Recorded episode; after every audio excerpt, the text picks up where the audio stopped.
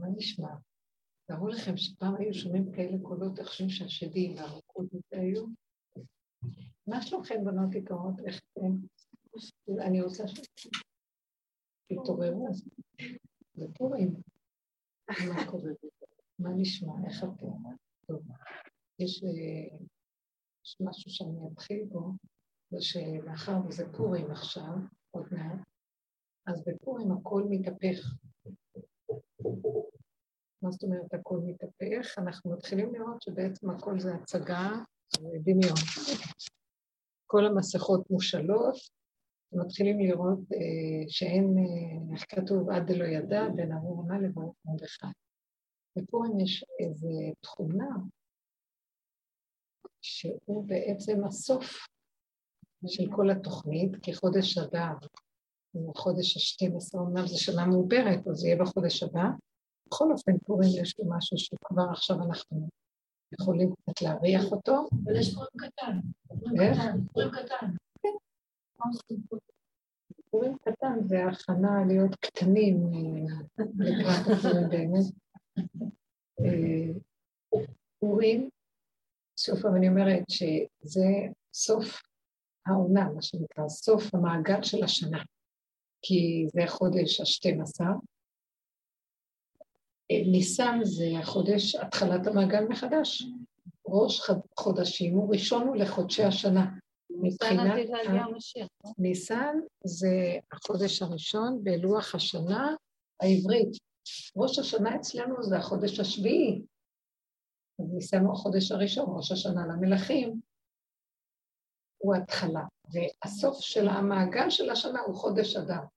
ופורים הוא הסוף של התוכנית, יש מעגל השנה וכל התוכניות שלו. כן?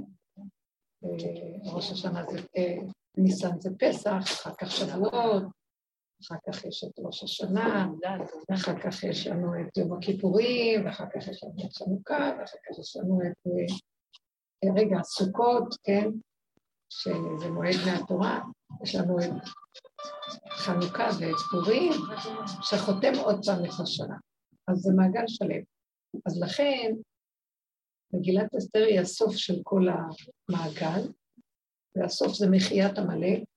מחיית עמלק זה הסוף של כל uh, העלילה.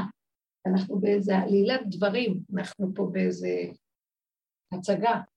וסוף ההצגה זה שמוחים את העמלק, כי הוא הכוח המסתיר, הוא המסך. הוא המסך שמסתיר שבעצם אנחנו בהצגה, רבותיי. אנחנו בהצגה, אנחנו לא יודעים את זה. אבל בסוף, תגידו לנו, אתם יודעים מה? תצחקו, הכל היה כאן רק הצגה, זה עלילת דברים, והחוכמה היא לא שיגידו לנו, אלא שאנחנו נגלה את זה, כי זה כל העניין, שאנחנו נעבוד בכוחות עצמנו, נגלה שבעצם מה רוצים מאיתנו? איך זה יקרה הדבר הזה? מחיית עמלק זה מחיית האגו, האני. האני לא קיים בכלל, זה דמיון. דמיון האני. מישהו יכול להסביר לי מה זה אני? אנחנו אומרים מילה, אני. אבל אף אחד לא יודע מה הוא. זה מין שפה כזאת שאומרת, אני חכם, אני טיפש, אני גדול, אני יפה, אני צדיק, אני זה. אני מפחד, אני צודק, אני... זה, ב... זה ביטוי שלא יודעים מה מסתתר מאחוריו, זה דמיון. אף אחד לא, לא יכול להגיד אני. מי שיכול להגיד שאני יודע מי אני? מי זה עין? איך? מי זה עין? לא עין. יותר קרוב זה שאני הוא עין בעצם, אבל כשאני אומר אני זה הו, זה לא כזה עין. זה ישר מתלבש עם איזה פוזה. אז מה שאנחנו בסוף רואים, שבעצם האני הזה, שהוא דמיון, הוא שייך לתפיסה של חשיבה. אנחנו, יש לנו תפיסת חשיבה, וגם הלשון מתאימה לתפיסה, היא משרתת לנו את הדמיון של החשיבה. אני, הוא, הם, אתם, וכל הסיפור שמסביב. מאוד, אה, מי שמתעמק קצת בזה אומר, מה קרה? כמה לא עבדתי על עצמי, ונשארתי אותו דבר. זה חוזר אליי כמו שוב ושוב, ואני מתנהג עוד פעם אותו דבר. אז אני יכולה להגיד שאני כזה או לא כזה, אני יכולה להגיד שאני לא יודעת מה אני, ואני רואה שיש תוואים ויסודות שחוזרים, ואני יודעת שאורחות החיים פה, ודפוסי החיים, איך שאנחנו חיים בתוכנית הזאת, הם יביאו אותי עוד פעם ועוד פעם ועוד פעם לאותו תוצאה ולאותו דבר, גלגל חוזר בעולם, ומה, אני אשם. עם אותם נתונים, איך שהחיים נראים, כמה שאני לא אשתנה, אני רק נזרק רגע לעולם, עוד פעם אני חוזר לאותו דבר. אז אני אשב בקופסה שלי ואני לא אצא, אז מה אני אעשה? בפורים הכל מקבל משמעות אחרת. למה? כי כתוב יש מצווה. מצווה, או אה, אה, איך אנחנו אומרים את זה? חייב הנה שלי וסומי, ופוריה, עד דלא ידע, ונאור אמר לי, יש מצווה שמצווים בה גברים בפורים לשתות יין, עד שהם לא יזכרו מי הם, זאת אומרת שהדעת שלהם עד דלא ידע, הדעת שלהם לא תדע, מה ההבדל בין המן למרדכי? מה זאת אומרת מה ההבדל? זה כל מציאות החיים שלנו זה סבל עולמי של כל החיים, שאנחנו נאבקים, בסוף אתה אומר, זה לא משנה לי מי זה המן, מי זה מרדכי, יצר הרע, יצר הטוב, לא משנים פה. שמעתם את התפיסה הזאת? אנחנו צוחקים, ואומרים, אה, זה מצווה כזאת. כל העבודה שאנחנו עושים זה רק זה, אנחנו מפרקים את החיובי ואת השלילי, מפרקים את האני ולא יודעים מי אני. אני היום מסתכלת על בן אדם ואני לא יודעת אה, מה הוא. אני יכולה להגיד, אה, לפי המראה שלו, הוא שייך לקטגוריה כזה, זה חרדי, זה אה, מזרוחניק, זה דתי, זה חילוני, זה ככה וזה ככה. בסופו של דבר, כשאני מסתכלת לעומק, אני לא ברור לי מי הוא. אני רואה דברים, אבל יכול מאוד להפתיע אותי שאותו אחד שלא הייתי מצפה עושה איזו מצווה מאוד גדולה, או הוא בעל מידה כזאת, שאני בתור רואה אנשים אחרים שמצווים לא יעשו כך. זה סוג של מסירות נפש, זה סוג של אה, לב טוב כזה, וכל מיני דברים מהסוג הזה, ואז אני אומר לעצמי, או, מעניין. תקשיבו, אני חושבת על האימהות, רבקה, אה, שרה, רבקה, רחל ולאה. לא היו דוסיות כמו שהיום אנחנו, נכון? לא היה אז. אה, לא קיבלו את התורה, עוד לא ידעו, לא היו דתיות או חילוניות, גם הם היו, לא היו יהודים או לא יהודים, נכון? איזה מידות היו לשרה עינינו? איזה מידות היו לרבקה? מידות מדהימות. אני חושבת על רבקה. היא אפילו לא שומעת בדיבור שלה, של אליעזר, מדבר אליהם, הוא אפילו לא מזכיר. הוא אומר, בן אדוני, הוא לא כל כך מזכיר את יצחק, אפילו את השם שלו. מי זה החתן המופלא הזה? היא מסכימה ללכת, שההורים אומרים, לא, שתשב, האח שלה אומר, ואימא שלה אומרת, שתשב הנערה איתנו עוד קצת, שהיא תהיה עוד קצת, נכון, אנחנו מסכימים שתלך עם אליעזר, ואנחנו יודעים שהוא בן המשפחה שלנו, אברהם אבינו, והשתכנענו שזה סיפור אמיתי. בכל אופן שהילדה תשב איתנו עוד איזה שנה, תלקט את הנידוניה שלה, תכין את עצמה לחתונה, ואחר כך נביא אותה לחתן. אז היא אומרת להם, לא, לא, אני מוכנה ללכת עכשיו. לא מכירה, לא יודעת, אדם זר בה, מה תלכי? היא נוסעת, איזה תכונות, איך המים באו לקראתה מהבאר עלו. היא לא בכלל הייתה צריכה להתאמץ, כי היא כל כך חיה עם האמת, שהאמת מפרגנת לה, היא כל כך טובה ואמיתית, שהשם מגלגל לידה, שהכל בא עד אליה בכבוד, כמה שאנחנו עובדים כדי להגיע למקום הזה, הכל מגיע עד אליה, והיא לא דואגת מי זה החתן, לא מפחדת מי זה זה באו לרמות אותי. אנחנו מלאים חרדות, פחדים, חששות, אה, אנחנו אה, מאוימים, אנחנו, אה, איך אנחנו קוראים לזה? לא רק מהססים, אנחנו לא, איך אומרים? אנחנו חושדים, כל הזמן חושדים מה הוא חושב, מה הוא יעשה, מה הוא זה. תקשיבו איזה ש... היא לא, היא נזרקת למקום הזה. למה? מאיפה היא נזרקת? כי היא כל כך חיה שהכל זה בורא עולם, וכלום כאן לא מציאות, שהכל בעד אליה, והשם שומר עליה בכזה צורה. אתם מבינים את המידות האלה? אז היא אימא של עם ישראל בעצם היא הולידה את יעקב, שאחרי זה אנחנו נקראים בני ישראל, בניו של יעקב אבינו שנקרא ישראל. תקשיבו, זה פשוט. אז עכשיו אנחנו צריכים להגיע למקום שאנחנו משילים את הכול. נכון שזו עבודה גדולה שעשו אה, דורות, כל היהודים והכול. בכל אופן, הפורים מביא את הבן אדם למצב, המצב הזה של מחיית העמלק, שזה שבת לפני שאנחנו חוגגים את פורים, אז יש מה שנקרא שבת זכור, שאנחנו מצווים למחות את העמלק. אנחנו עושים את העבודה הזאת, אנחנו מגיעים לפורים וגם שותים, אבל זה לא רק המצוות שאנחנו עושים במעגל השנה בגוף הדבר. בנפש הדבר, כמה עבודה אנחנו עושים כדי למחות את העמלק. שמנו פנס בחורים ובסדקים על כל הפגמים שלנו, ואמרנו, מי מוכן לראות את הפגם שלו ולהודות שאני פגום? אנשים נורא מאוימים מהעבודה הזאת, מה אני פגום, מה אני שלילי, מה אני לא בסדר, מה קרה פה? והיינו מוכנים להודות, והיינו מוכנים אה, לשים את הפנס ולראות את עצמנו וקרה לך פחות להישבר, ובסוף אמרנו, גם אל תישברי, זה בסדר שזה ככה, כי אין, אין ברירה. וגם להגיד שזה כבר לא אני, כי זה לא באמת אני, זה רק מה שהתלבש עליי, שנקרא האני. למה לי כזה? זו תפיסה כזאת של חשיבה. לאט, לאט, לאט, לאט, לאט, בסוף אנחנו יכולים, כמו בפורים, גם אם זה לא פורים, לצחוק, כי באמת אין כלום. זה תהליך. אבל פורים במעגל השנה מראה לנו את הסוג של העבודה שאנחנו עושים כל השנה. כמו שכיפורים, אנחנו עושים כל השנה הכרת הפגם, שנים היינו עובדים, כל השנה זה היה כיפורים. לא רק בכיפורים, אנחנו עושים עבודה על כיפורים. כל השנה רואים את הפגמים ומודים באמת, ולא קל לנו, זה כמו מצב של מצוקה, צום, צום זה מצוקה, אדם צם, זה מצוקה בשבילו לצום. אבל זה הזמן הזה שאנחנו רואים את השלילה ומוכנים להוריד ראש ולקבל ולא להישבר ולהודות באמת ולהיות חסרי אונים ולהמליך את השם על החוסר אונים שלנו ומודה ועוזב ירוחם. אז זה לא רק בכיפור, כל השנה עבדנו על זה. העבודה שלנו היא בעצם התאמנות על כיפורים ופורים. כל המועדות יש להם שם נקודה שאנחנו עובדים עליהן, אבל כיפורים ופורים הכי הרבה.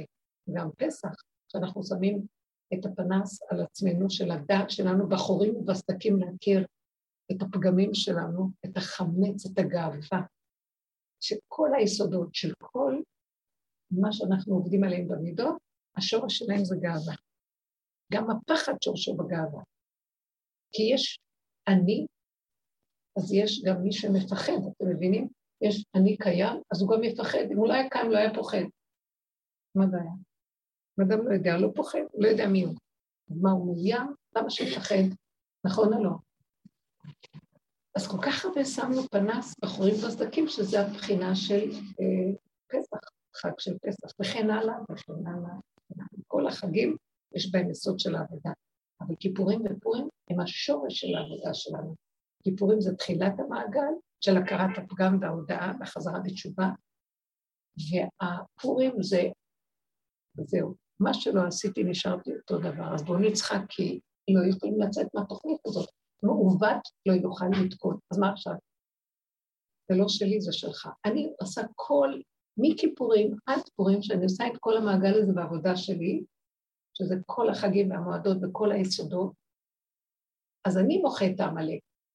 לקראת הסוף יש שלב שאנחנו נגיד, רבונו שלום, אנחנו שלנו עשינו, כמה שאי אפשר להגיד כזה דבר לבורא עולם, עשינו את כל מה שצריך, אבל לקראת הסוף יהיה כל כך תשישות וכל כך לאומות, וכבר לא יהיה כוח לכלום, שנגיד לו, אבל גם אם לא עשינו, עכשיו אנחנו כבר לא יכולים לעשות כלום, רק אתה תקום ואתה תמחה את העמלק. פרשת בשלח שיוצאים ממצרים, שם אנחנו רואים, זה מאוד מאוד יפה וזה מעניין. מה אנחנו רואים? שמשה רבנו אומר ליהושע, השם אומר למשה, תגיד ליהושע שיצא להילחם בעמלק. ומשה רבנו, מה הוא עושה? יושב על אבן ומרים את הידיים שלו, ויהי יודיו אמונה בשמיים, אהרון וחור מחזיקים אותו משני הצדדים שהידיים מתעייפות כל היום, כל עוד המלחמה נמשכה, שיהושע היה המצביא שיצא עם החיילים למלחמה, משה רבנו מרים את הידיים. התנועה של הרמת הידיים היא תנועה של הכנעה, כמו בן אדם שנכנע. לשם, מרים את הידיים לשם, נכנעתי. אני לא.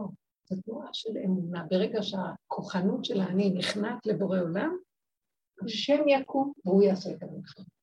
ואכן כתוב בסוף הפרשה, מלחמה להשם ועמלק דור דור. זה לא אתה תמחה, זה כבר השם קם והוא ימחה את העמלק. אבל מה נדרש? שאנחנו נרים את הידיים שלנו בהכנעה לבורא עולם. אני צריכה משהו גבוה שזה לא יהיה שאני יכול לעזור לי להרים את זה ושלא יהיה לי מצוקה. לא.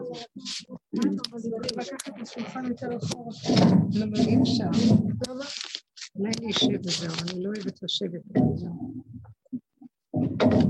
אני צריכה לשלוט, קשה לי לשבת. תביא איזה ספר קל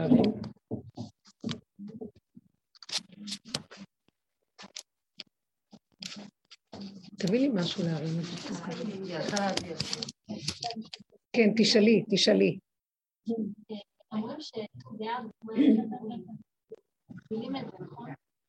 ש? בט"ו באב, כמו יום הכיפורים, שלא היה ימות אבני ישראל, בט"ו באב ויום הכיפורים. לא, אני לא אכנס בזה עכשיו. זה לא חג מהתורה.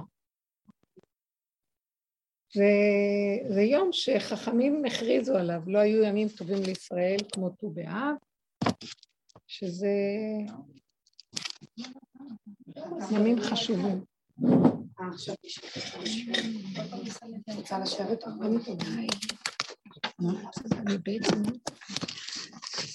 זה לא קשור עכשיו. יאללה, נעשה את זה ככה. אז מה אתן אומרות על מה שאמרתי עד עכשיו? זה כבר לא, לא משנה כל כך. עכשיו אני לא אכנס בזה, בסדר?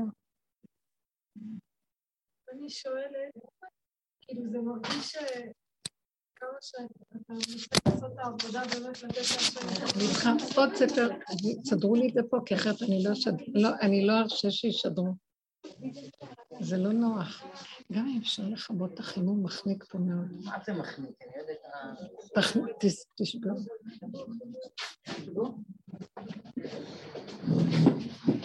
עכשיו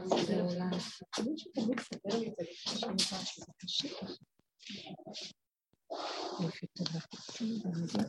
אבל מה את רוצה שנשב? פעם שעברה זה היה שם, זה היה זה לא מוצלח, כי זה, אני נותנת את הגב, אני לא יכולה, אנשים לא יושבים בצורה, אני צריכה למעשה לשבת ככה כדי שזה יהיה... אני מפחדת אבל שזה... זה שובר לי את הראש. הנה, עכשיו, בסדר? אוקיי, נעשו את זה גם כן. לא, לא, זה בסדר, יותר טוב כאן. כן, אני שומעת אתכם, דברו. אני לא מצליחה לתת לגמרי את הביטול של האני הזה, כאילו אני שומעת מה שאת אומרת, אבל נותנים, כאילו אני משתדלת... אין ביטול לאני, זה דמיונות, זה דיבורים, אין אפשרות... מי, מי? כן, יופי. אין ביטול לאני הזה. לא, נכון אמרת. אם אנחנו, כאילו, הכל מהשורש של הגאווה, ואם, אז לא יהיה פחדים ולא יהיה תל"ם. נכון, נכון. אז כאילו, כמה ש... בסוף תמיד יש שם, כאילו, כי אנחנו מציאות בסופו של דבר, כאילו, ותמיד אני... אז תקבלי, תשלימי. מה שאנחנו הגענו כאן בעבודה שלנו זה להשלים, לקבל ולצחוק. זה בדיוק הפורים. אי אפשר, אי אפשר לי למחות אותו. זה רק בורא עולם, אבל מה כן אני יכולה לעשות? להרים ידיים. להגיד שאני לא יכולה. זה, בדיוק מה שבורא עולם, מה שמשה רבנו מרים ידיים. מה זה התנועה הזאת? באי ידיו אמונה. הוא מרים ידיים. צורת תנועת ההכנעה של, של האדם לבוראו.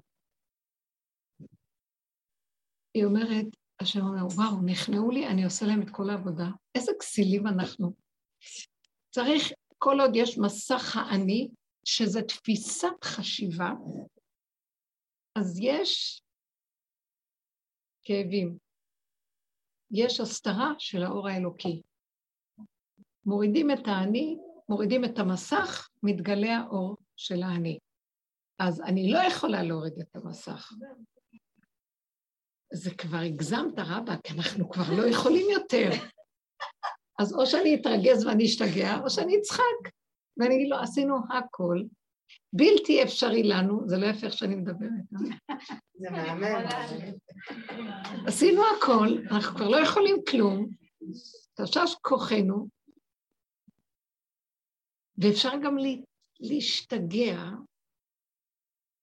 עשינו עבודה אמיתית, זה המקום שאסתר אומרת כאשר עבדתי, עבדתי, כאילו צועקת להשם, אתם חושבים שהיא צעקה? למי היא צעקה? זה לא רק היא. תדעו לכם, כשאליהו הנביא בהר הכרמל אומר, הוא, הוא, הוא מביא את כל נביאי הבעל ומתפלל להשם. הוא אומר להם, אתם תביאו פר, אני אביא פר, ונראה איזה קורבן יתקבל אצל השם. אז הוא עכשיו נושא תפילה להשם, ואומר, ענני השם, ענני, שידעו שאתה אלוקים ואתה שלחת אותי בשליחות הזאת. ובמילים אחרות הוא אומר אחר כך, שאם אתה לא תענה לי, אז זה סימן שבעצם אני לא אליהו נביא, ואני רימיתי אותם, ואני לא באתי בשליחות שלך. אני כופר בשליחות ששלחת אותי. הבנתם מה הוא אומר לו?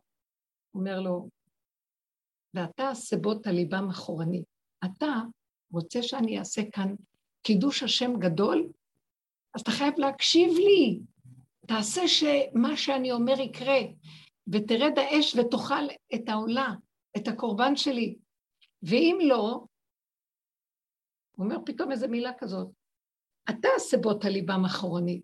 זאת אומרת, אם אתה לא מקשיב לי למה שעכשיו אני מתפלל, אז הם יגידו שאני לא באתי בשליחות שלך, עובדה, זה לא עבד. הם יכפרו בשליחות שלי. אז אני צועק אליך ואומר, למה שיכפרו בשליחות שלי? הלו, אתה שלחת אותי, ואם אתה לא תענה לי, אז באמת לא שלחת אותי, אני מדומיין. שמעתם מה הם אומרים? מה הוא אומר? אז אני בעצם יכול לכפור כי איך יכול להיות שאני הולך כל כך הרבה, עושה מה שאתה רוצה, ואתה מצליח אותם ואותי לא? אז אני אהפוך להיות כופר. שמעתם? יש מקום כזה גם שמשה רבינו, כאשר הוא בעניינם של קורח ועדתו, הוא כל כך מלא כאב מכל מה שקורה שם עם קורח ועדתו והמאתיים איש של העדה של קורח, שהם מזלזלים בקדושה ומתחצפים, והם בעזות מדברים כאילו משה רבנו בדה מליבו את כל הסיפור הזה. הם אומרים, הוא שם את האחים שלו, הוא שם את בני, וגם אנחנו בני לוי, למה רק הם? אתם מכירים את זה קול כזה? אז משה רבנו אומר ככה, אם השם יברא בריאה, אני מצווה שעכשיו השם יברא בריאה, והאדמה תפתח את פיה ותבלע אותם. ובמילים שהוא אומר, נשמע כאילו, ואם לא, אז אני לא שלחת אותי באמת בעבודה. אז אני כופר, כאילו מה שאני, אם אתה לא תעשה מה שאני אומר, הוא לא מדבר עם העם, הוא מדבר עם השם. ואם אתה לא עושה מה שאני עכשיו אומר, אז כאילו כל השליחות שלי, אז זה היה סתם. אז אני ברגע אחד יכול לכפור. איך יכול להיות? נכון או לא? שהם יבואו, יבזו אותך, יבזו את כל מה שאני אומר, וגם יצליח להם, והאדמה לא תפתח את פיה, אז אני הופך להיות כופר. שמעתם את הדיבור הזה? אבל למה שמעתם בחוץ מהפנייה הזאת? אני לא שומעת טוב. כאילו, אני אומרת, הקדוש ברוך הוא זקוק ל... אז תיקחו אתם דוגמה, אימא'לה, אתם חושבים שסתם אני מדברת? שהצדיקים האמיתים האלה מסרו את חייהם ואת נפשם. אנחנו לא יושבים פה סתם. החיים שלנו לא חיים. תראו, זו דרך לא פשוטה, ונתנו, ועשינו, ובאמת שכינה מלווה אותנו. אבל בכל אופן לא קל, אנחנו לא כמו העולם רגיל. אל תחשבו, נכון או לא? אתם רואות את העבודה, ואתם רואות גם את הנקודות, ואנחנו באים כי אנחנו מרגישים שיש כאן אמת ורואים את השכינה.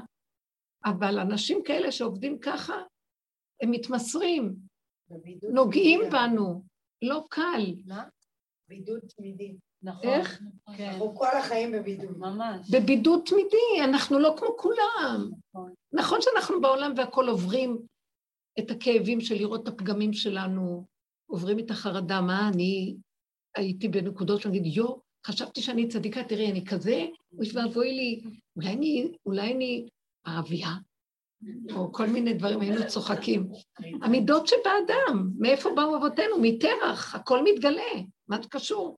יהדות, הכל, אבל באמת, שוכבים שם הרבה דברים לא פשוטים, שזה מה שחוצץ ביני לבין גילוי השם בגאולה האחרונה. אז יש לי שכל נהדר וספריות, ואני יכולה להגיד פסוקים, במידות אני יכולה להיות, אני לא יודעת מה אני, תרח. לא פשוט. אז כשאדם מגיע למקום הזה והוא עובד ונותן, והוא עובר הרבה כאבים, הוא חושף, ויש לו הרבה אה, איסורים, וגם הוא מרגיש, הוא עובר את השיממון הנורא גם. אנחנו בטבע של העולם מלא דמיונות, ונהנים, ובכאילו הכל, מלא איסורים, אבל כולם בסיפוקים וריגושים. פה הוא לא מתיר לנו את זה. סוגר וסוגר וסוגר, ותפתח משהו, סוגר וסוגר. מה הוא רוצה? זה לא כאבים? ואם לא היה הנקודה של השכינה שבתוך העבודה, שנותנת לי איזו שמחה של משהו בתוך זה, זה לא היה קל בכלל.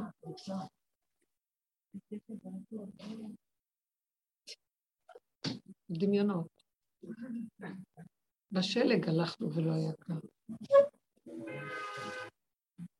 אל תשימו לב להיעלמות הקלגסים והגפת התריסים. רעש, חמה. אתה יודע מה מסתתר מאחורי זה? אצבעונים, סיכה חדה, אין שם כלום. אז בסופו של דבר תבינו מה אני מדברת. אז, אז האנשים האלה שעובדים ככה, יש להם איזה רגע שהם עומדים מול ההנהגה הקדושה, והם אומרים, עשינו את הכל, תעשה אתה את שלך. מה זאת אומרת עשינו את הכל? יכול להיות שיש עוד הרבה דברים שיכולתי לעשות ולא עשיתי, אבל אני לא יודע מה הם, ואני בגבול, וכוח אין לי, ואני מבקש ממך, השם, תתגלה וזהו. זה מה שאמרה אסתר, כאשר עבדתי, עבדתי, כבר אין לי כוח לכלום. וכאילו אנחנו אומרים, מה יש לאסתר? יושבת לה בבית המלכות ומתפנקת לה. מה היא מתפנקת? אתם יודעים איזה סבל היה לה שמה? בבית המלכות, אבל מלכות של אה, מאורת הפריצים. איזה מלכות זאת? שדים ורוחות. זה לא פשוט. והיא עברה את הסבל שלה, אפילו אני יכולה להגיד, תעזבו את החומר, מספיק רק מה שאכל אותה מבפנים. בישי לך בת ישראל, איך את מגיעה, לאן את הולכת, מה עשית, איך הסכמת, מה אתם חושבים? רק זה אוכל את האדם לבד. היצר הרע התלבש עליה בצורה של אה, צדיק, זקן עד הרגליים וכובע עד השמיים, ויגמור עליה. מה אתם חושבים, שזה פשוט העולם? והוא בא, בא מכל הכיוונים. אם היא חלילה תעשה משהו אחר, הוא יבוא אליה, תתביישי וזה, ואם הוא בא אליה, היא עושה משהו, תתביישי. מכל הכיוונים מתלבש רק לטשטש ולבלבל את הבני אדם, ואוי לי מיצרי, ואוי לי מיוצרי, ואוי לי מהכל, וכבר תשש כוח הסבא, אנחנו בסוף הדורות. והפורים הזה אנחנו רק נגיד לו, אתה עכשיו תקום ותמחה את עמלק. גם שאני אלך להגיד בפרשת זכור את מחיית עמלק, נשמע את הקריאה בלב שלי, אני אומרת, זה רק הצגה, אתה עכשיו קם ומוחה. אני כבר לא יכולה כלום יותר. כן. ההצגה הזאת, אנחנו חווים אותה כל שנה. איך? ההצגה הזו, אנחנו חווים אותה כל שנה. נכון. אה, אז ההצגה הזאת, אה, היינו הולכים כבר לסוף, בהתחלה לא ידענו, הלכנו.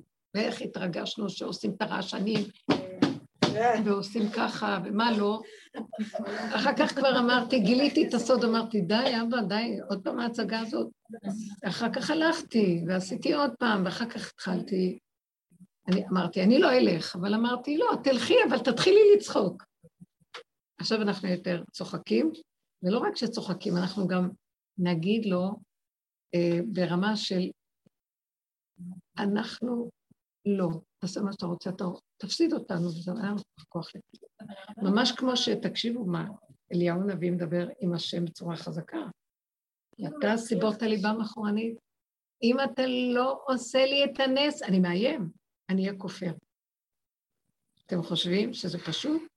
כי באמת, זה קריאת אמת הכי גדולה שאדם יכול להגיד לבורו. אפילו אם לא, אני יכולה להגיד שעשיתי הכל. מה שלי נראה שעשיתי הכל, גם מה שעשיתי זה יותר מדי, לא צריך לעשות כלום, צריך שרק אתה תהיה. ולמה עשיתי כל כך הרבה? כי נדמה לי שאני יכול. אז כל מה שהגעתי לקצה שלי, זה אתה עזרת לי שאני אדע שאני בעצם לא הייתי צריך לעשות כלום אם הייתי מההתחלה נכנע ואומר רק אתה אבא ולא אני כלום, אבל אכלתי מעץ הדת ואמרתי והייתם כאלוקים, ואני כן יכול וגם אני משהו, תעמיס תתיק, אני אהיה צדיק, אני אעשה מלחמות, אני זה. עד שהגעתי לסוף, מה שאני לא עושה, הוא קם, מרים את הראש, אוכל אותי עוד פעם, עוד פעם, עוד פעם. בסוף אני אומר לו, אתה יודע מה, המסקנה שהייתי צריכה להגיע מיד בהתחלה, ולא הגעתי, אני אגיד אותה בסוף. אדם הראשון אמר לו, ברגע שהשם אמר לו, איפה אתה, אדם, אייכה? שהוא התחבא בגן אחרי שהוא אכל מעץ הדת? אז אומר לו השם, המן העץ אשר ציוויתיך לבלתי יכול אכלת? אה, אכלת מעץ הדת, אה? אז הוא אמר לו, אכלתי, אה, אה, ואוכל, מלשון, אני כל הזמן, מרגע שאכלתי, האישה אשר נתת עמדי נתנה לי ואוכל. מה זה הלשון ההווה והאוכל? כמו אני אוכל ואוכל ואוכל, כי מרגע שאכלתי אני אמשיך כל הזמן לאכול. הוא כבר אומר את האמת, אני לא יכול אחרת כבר, אתה יודע מה השם? זהו. אבל אם היא נתנה לך ואתה אוכל, אז אתה משלים, כי הוא השלים, הוא ידע את האמת בשכל, כי אני נתת לי ואני אוכל, מצד שני הוא מאשים אותה למה היא נתנה לו. אישה אשר נתת עמדי נתנה לי ואוכל. זאת אומרת, שאני עכשיו במצב שאני לא יכול, ואני אמשיך לחתור, ואני אמשיך להאשים אותה שזה היא, קודם בכלל לא האשמתי אף אחד, כי צריך לקחת אחריות, אף אחד לא צריך להאשים אף אחד. עכשיו אני תקוע ולא יכול לעשות יותר שום דבר. את זה אמרנו בהתחלה, את זה נגיד בסוף, אבל אחרי כל ש... באמת באמת שהתשנו את עצמנו, לא סתם איזו הבנה ואיזה ידע שיש לנו מכל הסיפור. וזה כל המהלך של כל הדורות וכל העבודה, להגיע לסוף הזה ולהיכנע, וזה מה שבאמת מאוד יפה, שזה מישהו שיהיה תשומת ליבי על הפסוק הזה שמשה רבנו מרים את ידיו לשמיים, ובעצם הוא בפוזה של הכנעה. ההכנעה הזאת היא דבר גדול.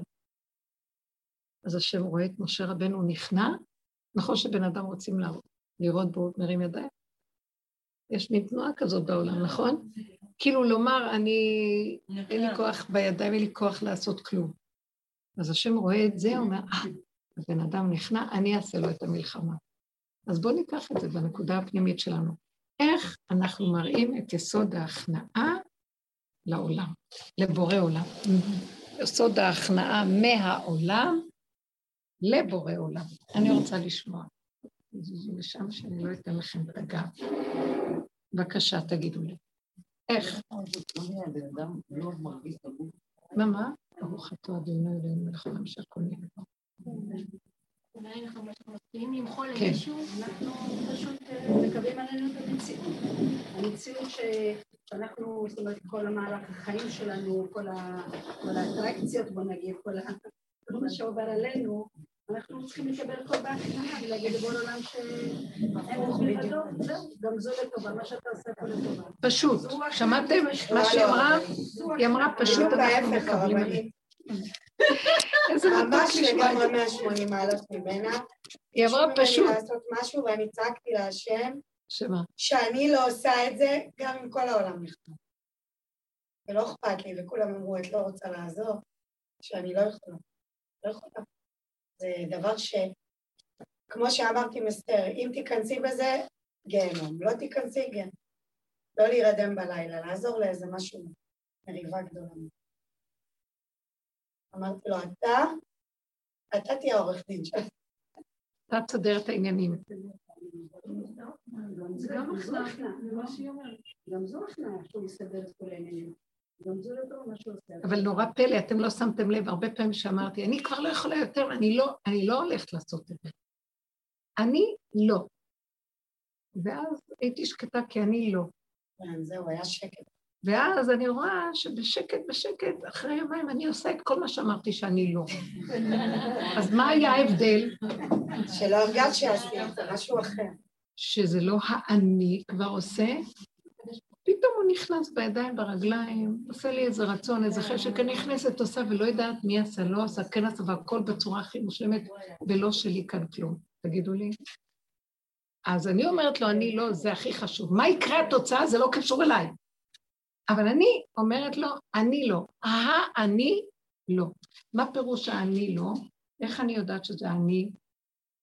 לחץ, מתח, כעס, מוגה, סערה, רגשיות, הולכים לשחוט את הרגש. אין יותר רגש. תדעו לכם, הולכת להיות שחיטה גדולה של הרגש השקרן. ומה שנשאר לנו זה, כי ככה זה וזהו זה. השלמה כאן ועכשיו.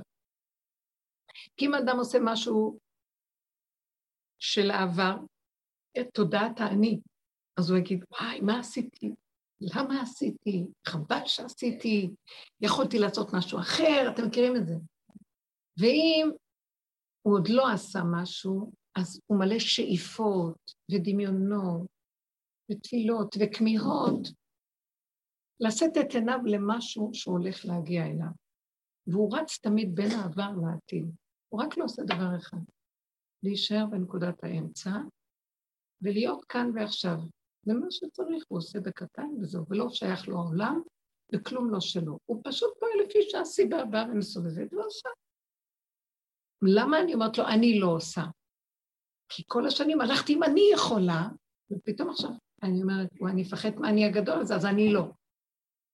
אז עוד פעם זה עבר או עתיד, אבל בסוף הוא יביא אותי לאמצע ודרכי הוא יפעל. כי הוא חי וקיים, וזה עולם העשייה, וכל הזמן פעולות כאן יעשו, והוא רוצה שיהיה כאן בתים וזיווגים, והוא רוצה שיהיה ילדים, הוא רוצה הכל, אבל לא מתוך הגדלות שלי, הלחצים שלי, העצבים שלי, הכוחנות שלי, החרדות שלי, הפחדים שלי. ומה זה מחיית עמלק? זה מחיית החרדות, הפחדים, הרגשות, הסערה, הקנאה והשנאה והנקימה והנטירה. והכעס והנצחנות והווכחנות. כאילו אני משהו. זאת המחיה, וכמה קשה למחות את הדבר הזה. לכן כל מה שלא עשינו, אני רואה שעוד פעם זה חוזר, אבל יש הבדל. הפעם זה חוזר ואני צוחקת, כי אני יודעת שזה לא אני, וגם אין לי כוח למגר את זה, וזה נהיה קטן, וזה כבר לא מפריע לי, ואני גם יכול להגיד, לא בא לי, אני לא הולך על זה, ואני יכולה לראות איך שהוא יקים אותי ויעשה את הכל דרכי, ואני רואה צחוקים, אני כבר רואה שהכל זהו. העולם לא שלי, אין לי בעלות על כלום, אני רואה שהוא מלך העולם, והוא ברא אותי כדי מתוכי לפעול ולעשות מה שהוא חפץ בי. כי אני לא שייכת לי. מבינים מה אני אומרת? זה נקרא מחיית עמלק. יתחיל להיות עוד מעט מצב כזה. כמו ילדים קטנים, הם פועלים, הם עושים, הם ביצריות שלהם, הם לא מבקרים, לא שופטים, לא דנים את עצמם, לא מצטערים ולא מתרכזים, ככה וזהו. ומתחדשים, השם אוהב אותם, נותן להם מה שצריך. שמתם לב? ואין להם את המוסר שיש לגדולים, שנכנסו בחשיבות של עץ הדת, הם צריכים לשפוט ולדון את עצמם, וצריכים להיזהר, וצריכים להילחם עם העץ הרע, צריכים להילחם עם עצמם וכל... זה התודעה החדשה שהולכת לי לרדת בעולם, אור חדש על ציון תאיר. שמה? אנחנו לא יודעים את זה. אבל בסוף, יגידו לנו, אתם יודעים מה? תצחקו, הכל היה כאן רק הצגה, זה עלילת דברים. והחוכמה היא לא שיגידו לנו, אלא שאנחנו נגלה את זה, כי זה כל העניין, שאנחנו נעבוד בכוחות עצמנו, נגלה שבעצם מה רוצים מאיתנו, איך זה יקרה הדבר הזה. מחיית עמלק זה מחיית האגו, האני. האני לא קיים בכלל, זה דמיון. דמיון האני. מישהו יכול להסביר לי מה זה אני? אנחנו אומרים מילה, אני. אבל אף אחד לא יודע מה הוא. זה מין שפה כזאת שאומרת, אני חכם, אני טיפש, אני גדול, אני יפה, אני צדיק, אני זה. אני מפחד, אני צודק, אני... זה, בי... זה ביטוי שלא יודעים מה מסתתר מאחוריו, זה דמיון. אף אחד לא, לא יכול להגיד אני. מישהו יכול להגיד שאני יודע מי אני? אני זה עין. איך? יותר קרוב זה שאני הוא עין בעצם, אבל כשאני אומר אני זה הוא, זה לא כזה עין. זה ישר מתלבש עם איזה פוזה. אז מה שאנחנו בסוף רואים, שבעצם האני הזה, שהוא דמיון, הוא שייך לתפיסה של חשיבה. אנחנו, יש לנו תפיסת חשיבה, וגם הלשון מתאימה לתפיסה, היא משרתת לנו את הדמיון של החשיבה. אני, הוא, הם, אתם, וכל הסיפור שמסביב. מאוד... אה, מי שמתעמק קצת בזה אומר, מה קרה? כמה לא עבדתי על עצמי ונשארתי אותו דבר. זה חוזר על עצמו שוב ושוב, ואני מתנהג עוד פעם אותו דבר. אז אני יכולה להגיד שאני כזה או לא כזה, אני יכולה להגיד שאני לא יודעת מה אני, ואני רואה שיש תוואים ויסודות שחוזרים, ואני יודעת שאורחות החיים פה, ודפוסי החיים, איך שאנחנו חיים בתוכנית הזאת, הם יביאו אותי עוד פעם ועוד פעם ועוד פעם לאותו תוצאה ולאותו דבר. גלגל חוזר בעולם, ומה? אני אשם. עם אותם נתונים, איך שהחיים נראים, כמה שאני לא אשתנה, אני רק נזרק רגע לעולם, עוד פעם אני חוזר לאותו דבר. אז אני אשב בקופסה שלי ואני לא אצא, אז מה אני אעשה? בפורים הכל מקבל משמעות אחרת. למה? כי כתוב יש מצווה. מצווה, או אה, אה, איך אומרים את זה? חייב אימש לי וסומי, בפוריה, עד דלא ידע, ונאור אמר, יש מצווה שמצווים בה גברים בפורים לשתות יין, עד שהם לא יזכרו מי הם, זאת אומרת שהדעת שלהם עד דלא ידע, הדעת שלהם לא תדע, מה ההבדל בין המן למרדכי? מה זאת אומרת מה ההבדל? זה כל מציאות החיים שלנו זה סבל עולמי של כל החיים, שאנחנו נאבקים, בסוף אתה אומר, זה לא משנה לי מי זה המן, מי זה מרדכי, יצר הרע, יצר הטוב, לא משנים פה. שמעתם את התפיסה הזאת? אנחנו צוחקים, אה, זה מצווה כזאת. כל העבודה שאנחנו עושים זה רק זה, אנחנו מפרקים את החיובי ואת השלילי. מפרקים את האני ולא יודעים מי אני. אני היום מסתכלת על בן אדם ואני לא יודעת אה, מה הוא. אני יכולה להגיד, אה, לפי המראה שלו, הוא שייך לקטגוריה כזה, זה חרדי, זה אה, מזרוחניק, זה דתי, זה חילוני, זה ככה וזה ככה. בסופו של דבר, כשאני מסתכלת לעומק, אני לא ברור לי מי הוא. אני רואה דברים, אבל יכול מאוד להפתיע אותי שאותו אחד שלא הייתי מצפה עושה איזו מצווה מאוד גדולה, או הוא בעל מידה כזאת שאני בתור רואה אנשים אחרים שמצווים לא יעשו כך. זה סוג של מסירות נפש, זה סוג של אה, לב טוב כזה, וכל מיני דברים מהסוג הזה, ואז אני אומר לעצמי, או, מעניין. תקשיבו, אני חושבת על האימהות, רבקה, אה, שרה, רבקה, רחל ולאה. לא היו דוסיות כמו שהיום אנחנו, נכון? לא היה אז. אה, לא קיבלו את התורה, עוד לא ידעו, לא היו דתיות או חילוניות. גם הם היו, לא היו יהודים או לא יהודים, נכון? איזה מידות היו לשרה אימנו? איזה מידות היו לרבקה? מידות מדהימות. אני חושבת על רבקה. היא אפילו לא שומעת בדיבור שלה, של אליעזר, מדבר אליהם, הוא אפילו לא מזכיר. הוא אומר, בן אדוני. הוא לא כל כך מזכיר את יצחק, אפילו את השם שלו. מי זה החתן המופלא הזה? והיא מסכימה ללכת, שההורים אומרים, לא, שתשב, האח שלה אומר, ואימא שלה אומר, שתשב הנערה איתנו עוד קצת, שהיא תהיה עוד קצת. נכון, אנחנו מסכימים שתלך עם אליעזר, ואנחנו יודעים שהוא בן המשפחה שלנו, אברהם אבינו, והשתכנענו שזה סיפור אמיתי. בכל אופן שהילדה תשב איתנו עוד איזה שנה, תלקט את הנדוניה שלה, תכין את עצמה לחתונה, ואחר כך נביא אותה לחתן. אז היא אומרת להם, לא, לא, אני מוכנה ללכת עכשיו. לא מכירה, לא יודעת, אדם זר בה, מה תלכי? היא נוסעת. איזה תכונות, איך המים באו לקראתה מהבאר עלו. היא לא בכלל הייתה צריכה להתאמץ, כי היא כל כך חיה עם האמת, שהאמת מפרגנת לה, היא כל כך טובה ואמיתית, שהשם מגלגל לידה, שהכל בא עד אליה בכבוד. כמה שאנחנו עובדים כדי להגיע למקום הזה, הכל מגיע עד אליה, והיא לא דואגת מי זה החתן, לא מפחדת מי זה זה באו לרמות אותי. אנחנו מלאים חרדות, פחדים, חששות, אה, אנחנו אה, מאוימים, אנחנו, אה, איך אנחנו קוראים לזה? לא רק מהססים, אנחנו לא, איך אומרים? אנחנו חושדים, כל הזמן חושדים מה הוא חושב, מה הוא יעשה, מה הוא זה. תקשיבו איזה ש... היא לא, היא נזרקת למקום הזה. למה? מה איפה נזרקת?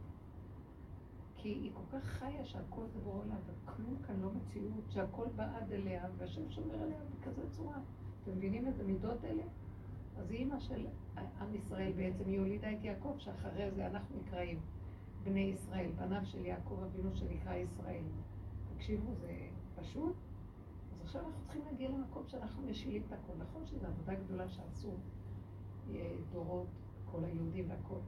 בכל אופן, הפורים מביא את הבן אדם למצב, המצב הזה של מחיית העמלק, שזה שבת לפני שאנחנו חוגגים את פורים, אז יש מה שנקרא שבת זכור, שאנחנו מצווים למחות את העמלק.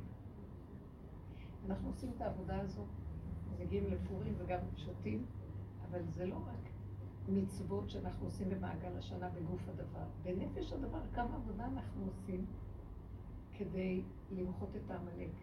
שמנו פנס בחורים בסדקים על כל הפגמים שלנו, ואמרנו, מי מוכן לראות את הפגם שלו ולהודות שאני פגום? אנשים נורא מאוימים מהעבודה הזאת. מה, אני פגום? מה, אני שלילי? מה, אני לא בסדר? מה קרה פה? והיינו מוכנים להודות, והיינו מוכנים אה, לשים את הפנס ולראות את עצמנו, וקרה יכולת להישבר. ובסוף אמרנו, גם אל תישברי. זה בסדר שזה ככה, כי אין, אין ברירה. וגם להגיד שזה כבר לא אני, כי זה לא באמת אני, זה רק מה שהתלבש עליי, שנקרא האני. זה עמלק כזה, זו תפיסה כזאת של חשיבה. ולאט לאט לאט לאט לאט בסוף אנחנו יכולים, כמו בפורים, גם אם זה לא פורים, לצחוק, כי באמת אין כלום. זה תהליך. אבל פורים במעגל השנה מראה לנו את הסוג של העבודה שאנחנו עושים כל השנה. כמו שכיפורים, אנחנו עושים כל השנה הכרת הפגם. שנים היינו עובדים, כל השנה זה היה כיפורים. לא רק בכיפורים אנחנו עושים עבודה על כיפורים. כל השנה רואים את הפגמים ומודים באמת, ולא קל לנו, זה כמו מצב של מצוקה, צום. צום זה מצוקה, אדם צם. זה מצוקה בשבילו לצום. אבל זה הזמן הזה שאנחנו רואים את השלילה ומוכנים להוריד ראש ולקבל ולא להישבר ולהודות באמת ולהיות חסרי אונים ולהמליך את השם לחוסר אונים שלנו. ומודה ועוזב ירוחם. אז זה לא רק בכיפור, כל השנה עבדנו על זה. העבודה שלנו היא בעצם התאמנות על כיפורים ופורים. כל המועדות יש להם שם נקודה שאנחנו עובדים עליהם, אבל כיפורים ופורים הכי הרבה. גם פסח, שאנחנו שמים את הפנס על עצמנו של הדעת שלנו בחורים ובסדקים להכיר את הפגמים שלנו, את החמץ, את הגאווה, שכל היסודות של כל מה שאנחנו עובדים עליהם במידות, השורש שלהם זה גאווה. גם הפחד שורשו בגאווה. כי יש אני, אז יש גם מי שמפחד, אתם מבינים? יש אני קיים, אז הוא גם יפחד. אם הוא לא היה קיים, לא היה פוחד. מה זה היה? בן אדם לא יודע, לא פוחד, לא יודע מי הוא. אז מה, הוא מאוים? למה שיפחד? נכון או לא? אז כל כך הרבה שמנו פנס בחורים בסדקים, שזה הבחינה של אה, פסח, חג של פסח, וכן הלאה, וכן הלאה, וכן הלאה. כל החגים יש בהם יסוד של העבודה. אבל כיפורים ופורים הם השורש של העבודה שלנו. כיפורים זה תחילת המעגל של הכרת הפגם וההודעה והחזרה בתשובה, והפורים זה זהו. מה שלא עשיתי, נשארתי אותו דבר. אז בואו נצחק, כי לא יכולים לצאת מהתוכנית הזאת. מעוות לא יוכל לתקון. אז מה עכשיו? זה לא שלי, זה שלך. אני עושה כל, מכיפורים עד פורים, שאני עושה את כל המעגל הזה בעבודה שלי, שזה כל החגים והמועדות וכל היסודות, אז אני מוחה את העמלק. לקראת הסוף יש שלב שאנחנו נגיד, ריבונו שלנו, אנחנו שלנו עשינו, כמה שאי אפשר להגיד כזה דבר לבורא עולם, עשינו את כל מה שצריך, אבל לקראת הסוף יהיה כל כך תשישות וכל כך נאום, וכבר לא יהיה כוח לכלום, שנגיד לו, אבא, גם אם לא עשינו, עכשיו אנחנו כבר לא יכולים לעשות כלום, רק אתה תקום ואתה תמחה את העמלק. פרשת בשלח שיוצאים ממצרים, שם אנחנו רואים שמאוד מאוד יפה וזה מעניין. מה אנחנו רואים? שמשה רבנו אומר ליהושע, השם אומר למשה, תגיד ליהושע שיצא להילחם בעמלק. ומשה רבנו, מה הוא עושה? יושב על אבן ומרים את הידיים שלו, ויהי יהודה באמונה בשמיים, אהרון וכו' מחזיקים אותו משני הצדדים שהידיים מתעייפות כל היום, כל עוד המלחמה נמשכה, שיהושע היה מצביא שיצא עם החיילים למלחמה, משה רבנו מרים את הידיים. התנועה של הרמת הידיים היא תנועה של הכנעה, כמו בן אדם שנכנע. לשם, הוא מרים את הידיים לשם, נכנעתי. אני לא. זו תנועה של אמונה. ברגע שהכוחנות של אני נכנעת לבורא עולם, השם יקום והוא יעשה את המלחמה. וכן כתוב בסוף הפרשה, מלחמה להשם ועמלק דור דור. זה לא אתה תמחה, זה כבר השם קם והוא ימחה את העמלק. אבל מה נדרש? שאנחנו נרים את הידיים שלנו בהכנעה לבורא עולם. כן. אני צריכה משהו גבוה שזה לא יהיה שם, אני יכול לעזור. בספרים, בספרים. אולי אפשר להביא ספרים. ספרים, אבל כן,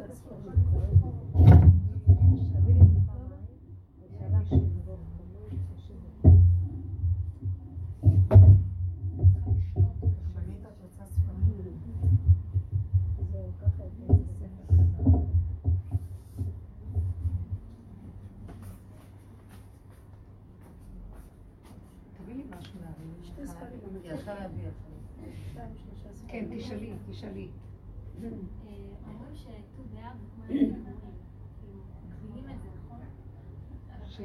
שט"ו באב זה כמו יום הכיפורים, שלא היה יום טוב לישראל, ט"ו באב יום הכיפורים. אז מה, סתם, לא, אני לא אכנס בזה עכשיו. לא, אבל אין לזה... זה לא חג מהתורה.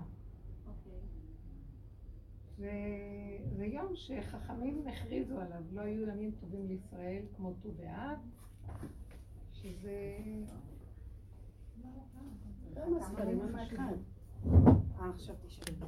אני אומרת שזה מרגיש לי כאילו אי אפשר, אני לא מצליחה לתת לגמרי את הביטול של האני הזה, כאילו אני שומעת את מה שאת אומרת, אבל נותנים, כאילו אני משתדלת... אין ביטול לאני, זה דמיונות, זה דיבורים, אין אפשרות... מי מי? כן יופי. אין ביטול לאני הזה. לא, נכון אמרת שאם אנחנו, כאילו הכל מהשורש של הגאווה, ואם, אז לא יהיה פחדים ולא יהיה את הלחץ. נכון, נכון. אז כאילו, כמה ש... בסוף תמיד יהיה שם, כאילו, כי אנחנו מציאות בסופו של דבר, כאילו, ותמיד אני אמצא את עצמי חרדה על משהו. מה שאנחנו הגענו כאן בעבודה שלנו זה להשלים, לקבל, ולצחוק. זה בדיוק הפורים. אי אפשר, אי אפשר לי למחות אותו. זה רק בורא עולם, אבל מה כן אני יכולה לעשות? להרים ידיים. זהו, זהו. זה כבר הגזמת רבה, כי אנחנו כבר לא יכולים יותר. אז או שאני אתרגז ואני אשתגע, או שאני אצחק. ואני אגיד לו, עשינו הכל. בלתי אפשרי לנו, זה לא יפה איך שאני מדברת. זה מאמן. עשינו הכל, אנחנו כבר לא יכולים כלום. תשש כוחנו. ואפשר גם להשתגע. עשינו עבודה אמיתית. זה המקום שאסתר אומרת כאשר עבדתי, עבדתי, כאילו צועקת להשם. אתם חושבים שהיא צעקה? למי היא צעקה? זה לא רק היא. תדעו לכם, כשאליהו הנביא בהר הכרמל אומר, הוא מביא את כל נביאי הבעל ומתפלל להשם. אומר להם, אתם תביאו פר, אני אביא פר, ונראה איזה קורבן יתקבל אצל השם. אז הוא עכשיו נושא תפילה להשם, ואומר, ענני השם, ענני. שידעו שאתה אלוקים, ואתה שלחת אותי בשליחות הזאת. ובמילים אחרות הוא אומר אחר כך, שאם אתה לא תענה לי, אז זה סימן שבעצם אני לא אליהו נביא, ואני רימיתי אותם, ואני לא באתי בשליחות שלך. אני כופר בשליחות ששלחת אותי. הבנתם מה הוא אומר לו? הוא אומר לו, ואתה סבות הליבה מחורנית. אתה רוצה שאני אעשה כאן קידוש השם גדול? אז אתה חייב להקשיב לי. תעשה שמה שאני אומר יקרה, ותרד האש ותאכל את העולה, את הקורבן שלי. ואם לא, הוא אומר פתאום איזה מילה כזאת, אתה הסבות הליבם אחרוני. זאת אומרת, אם אתה לא מקשיב לי למה שעכשיו אני מתפלל, אז הם יגידו שאני לא באתי בשליחות שלך, עובדה, זה לא עבד. הם יכפרו בשליחות שלי. אז אני צועק אליך ואומר, למה שיכפרו בשליחות שלי? הלו אתה שלחת אותי, ואם אתה לא תענה לי, אז באמת לא שלחת אותי, אני מדומיין. שמעתם מה הם אומרים? מה הוא אומר? Mm. אז אני בעצם יכול לכפור. כי איך יכול להיות שאני הולך כל כך הרבה, עושה מה שאתה רוצה, וזה, זה, זה, ואתה מצליח אותה ואותי לא? אז אני אהפוך להיות כופר. שמעתם? Mm. יש מקום כזה גם של משה רבינו, כאשר הוא בעניינם של קורח ועדתו. הוא כל כך מלא כאב מכל מה שקורה שם עם קורח ועדתו והמאתיים איש של העדה של קורח, שהם מזלזלים בקדושה ומתחצפים, והם בעזות מדברים כאילו משה רבנו בדה מליבו את כל הסיפור הזה. הם אומרים, הוא שם את האחים שלו, הוא שם את בני, וגם אנחנו בני לוי, למה רק הם? אתם מכירים את זה קול כזה? אז משה רבנו אומר ככה, אם השם יברא בריאה, אני מצווה שעכשיו השם יברא בריאה והאדמה תפתח את פיה ותבלע אותם. ובמילים שהוא אומר, נשמע כאילו, ואם לא, אז אני לא שלחת אותי באמת בעבודה. אז אני כופר כאילו מה שאני, אם אתה לא תעשה מה שאני אומר, הוא לא מדבר עם העם, הוא מדבר עם השם. ואם אתה לא עושה מה שאני עכשיו אומר, אז כאילו כל השליחות שלי, אז זה היה סתם. אז אני ברגע אחד יכול לכפור. איך יכול להיות? נכון או לא? שהם יבואו, יבזו אותך, יבזו את כל מה שאני אומר, וגם יצליח להם, והאדמה לא תפתח את פיה. אז אני הופך להיות כופר. שמעתם את הדיבור הזה? למה השם בעצם זקוק לפנייה הזאת? אני לא שומעת טוב. כאילו, אני אומרת, הקדוש ברוך הוא זקוק ל... אז תיקחו אתם דוגמה, אימא'לה. אתם חושבים שסתם אני מדברת? שהצדיקים האמיתים האלה מסרו את חייהם ואת נפשם. אנחנו לא יושבים פה סתם. החיים שלנו לא חיים. תראו, זו דרך לא פשוטה, ונתנו, ועשינו, ובאמת שכינה מלווה אותנו. אבל בכל אופן לא קל, אנחנו לא כמו העולם רגיל. אל תחשבו, נכון או לא? אתם רואות את העבודה, ואתם רואות גם את הנקודות, ואנחנו באים כי אנחנו מרגישים שיש כאן אמת ורואים את השכינה. אבל אנשים כאלה שעובדים ככה, הם מתמסרים, נוגעים בנו, לא קל. בידוד תמידי. נכון. איך? אנחנו כל החיים בבידוד. ממש. בבידוד תמידי, אנחנו לא כמו כולם. נכון. נכון שאנחנו בעולם והכל עוברים את הכאבים של לראות את הפגמים שלנו, עוברים את החרדה, מה אני הייתי בנקודות להגיד, יו, חשבתי שאני צדיקה, תראי, אני כזה, ואבוי לי, אולי אני, אולי אני אהביה. או כל מיני דברים, היינו צוחקים. המידות שבאדם, מאיפה באו אבותינו? מטרח, הכל מתגלה, מה זה קשור? יהדות, הכל, אבל באמת, שוכבים שם הרבה דברים לא פשוטים, שזה מה שחוצץ ביני לבין גילוי השם בגאולה האחרונה. אז יש לי שכל נהדר וספריות, ואני יכולה להגיד פסוקים, במידות אני יכולה להיות, אני לא יודעת מה אני, תרח. לא פשוט. אז כשאדם מגיע למקום הזה והוא עובד ונותן, הוא עובר הרבה כאבים. הוא חוסך. ויש לו הרבה אה, איסורים, וגם הוא מרגיש, עובר את השיממון הנורא גם. אנחנו בטבע של העולם מלא דמיונות, ונהנים בכאילו הכל. מלא איסורים, אבל כולם בסיפוקים וריגושים. פה הוא לא מתיר לנו את זה. סוגר וסוגר וסוגר, ותפתח משהו, סוגר וסוגר. מה הוא רוצה? זה לא כאבים? ואם לא היה הנקודה של השכינה שבתוך העבודה, שנותנת לי איזו שמחה של משהו בתוך זה, זה לא היה קל בכלל.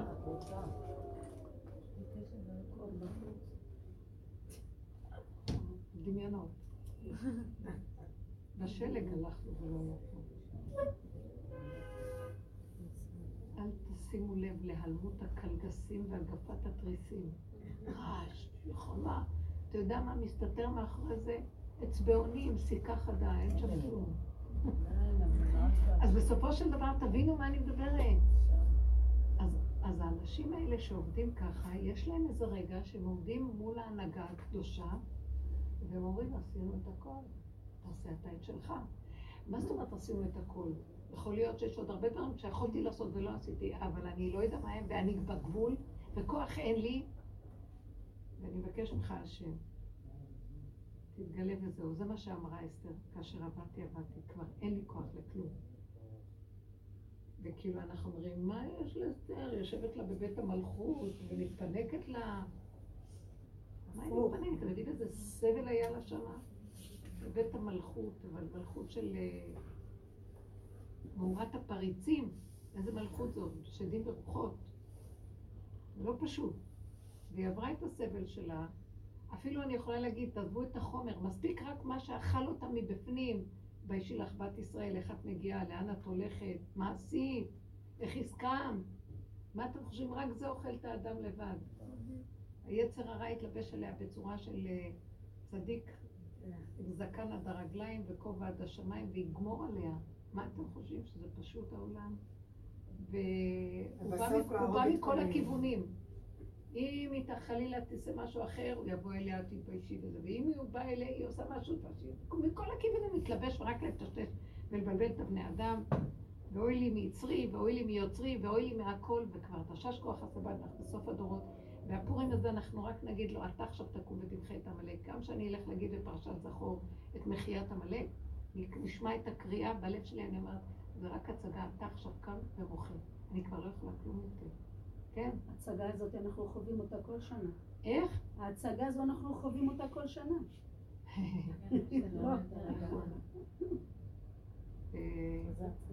אז ההצגה הזאת, אה, היינו הולכים כבר לסוף, בהתחלה לא ידענו, הלכנו.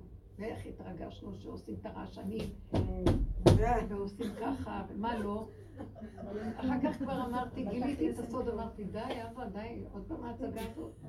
ואחר כך הלכתי, ועשיתי עוד פעם, ואחר כך התחלתי. אמרתי, אני לא אלך, אבל אמרתי, לא, תלכי, אבל תתחילי לצחוק.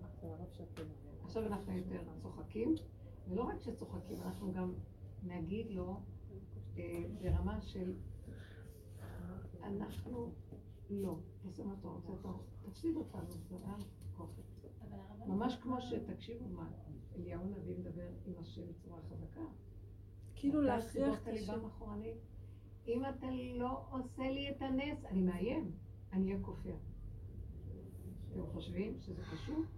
כי באמת, זה קריאת אמת הכי גדולה שאדם יכול להגיד לבורו. אפילו לא, אני יכולה להגיד שעשיתי הכל. מה שלי נראה שעשיתי הכל. גם מה שעשיתי זה יותר מדי. לא צריך לעשות כלום, צריך שרק אתה תהיה. ולמה עשיתי כל כך הרבה? כי נדמה לי שאני יכול. אז כל מה שהגעתי לקצה שלי, זה אתה עזרת לי שאני אדע שאני בעצם לא הייתי צריך לעשות כלום אם הייתי מההתחלה נכנע ואומר רק אתה אבא ולא אני כלום, אבל אכלתי מעץ הדעת, אמרתי וייתם כאלוקים, ואני כן יכול, וגם אני משהו, תעמיס תתיק, אני אהיה צדיק, אני אעשה מלחמות, אני זה. עד שהגעתי לסוף, מה שאני לא עושה, הוא קם, מרים את הראש, אוכל אותי עוד פעם, עוד פעם, עוד פעם. בסוף אני אומר לו, אתה יודע מה, המסקנה שהייתי צריכה להגיע מיד בהתחלה, ולא הגעתי, אני אגיד אותה בסוף. אדם הראשון אמר לו, ברגע שהשם אמר לו, איפה אתה, אדם, היקה? שהוא התחבא בגן אחרי שהוא אכל מעץ הדת? אז אומר לו השם, המן העץ אשר ציוויתיך לבלתי יכול אכלת? אה, אכלת מעץ הדת, אה? אז הוא אמר לו, אכלתי אה, ואוכל, מלשון, אני כל הזמן, מרגע שאכלתי, האישה אשר נתת עימדי נתנה לי ואוכל. מה זה הלשון ההווה והאוכל? כמו אני אוכל ואוכל ואוכל. כי מרגע שאכלתי אני אמשיך כל הזמן לאכול. הוא כבר אומר את האמת, אני לא יכול אחרת כבר, אתה יודע מה השם? Mm. זהו. אבל אם היא נתנה לך ואתה אוכל, אז אתה משלים כי הוא השלים, הוא ידע את האמת בשכל, כי אני נתת לי ואני אוכל, מצד שני הוא מאשים אותה למה היא נתנה לו. אישה אשר נתת עמדי נתנה לי באוכל. זאת אומרת, שאני עכשיו במצב שאני לא יכול, ואני אמשיך לחתור, ואני אמשיך להאשים אותה שזה היא, קודם בכלל לא האשמתי אף אחד, כי צריך לקחת אחריות, אף אחד לא צריך להאשים אף אחד. עכשיו אני תקוע ולא יכול לעשות יותר שום דבר. את זה אמרנו בהתחלה. את זה נגיד בסוף, אבל אחרי כל ש... באמת באמת שהתגשנו את עצמנו, לא סתם איזו הבנה ואיזה ידע. וזה כל מעלה של כל הדורות וכל העבודה, להגיע לסוף הזה ולהיכנע, וזה מה שבאמת מאוד יפה, שזה מישהו שיהיה לתשומת ליבי על הפסוק הזה שמשה רבינו מרים את ידיו לשמיים, ובעצם הוא בפוזה של הכנעה. ההכנעה הזאת היא דבר גדול. אז השם רואה את משה רבנו נכנע, נכון שבן אדם רוצה לראות בו יש מין תנועה כזאת כן, בעולם, כן. נכון? כאילו לומר, אני, אין לי כוח בידיים, אין לי כוח לעשות כלום. אז השם רואה את זה, אומר, אה, הבן אדם נכנע, אני אעשה לו את המלחמה. אז בואו ניקח את זה בנקודה הפנימית שלנו. איך אנחנו מראים את יסוד ההכנעה לעולם, לבורא עולם. יסוד ההכנעה מהעולם לבורא עולם. אני רוצה לשמוע. שם שאני לא אתן לכם הגב. בבקשה, תגידו. איך? מה, מה?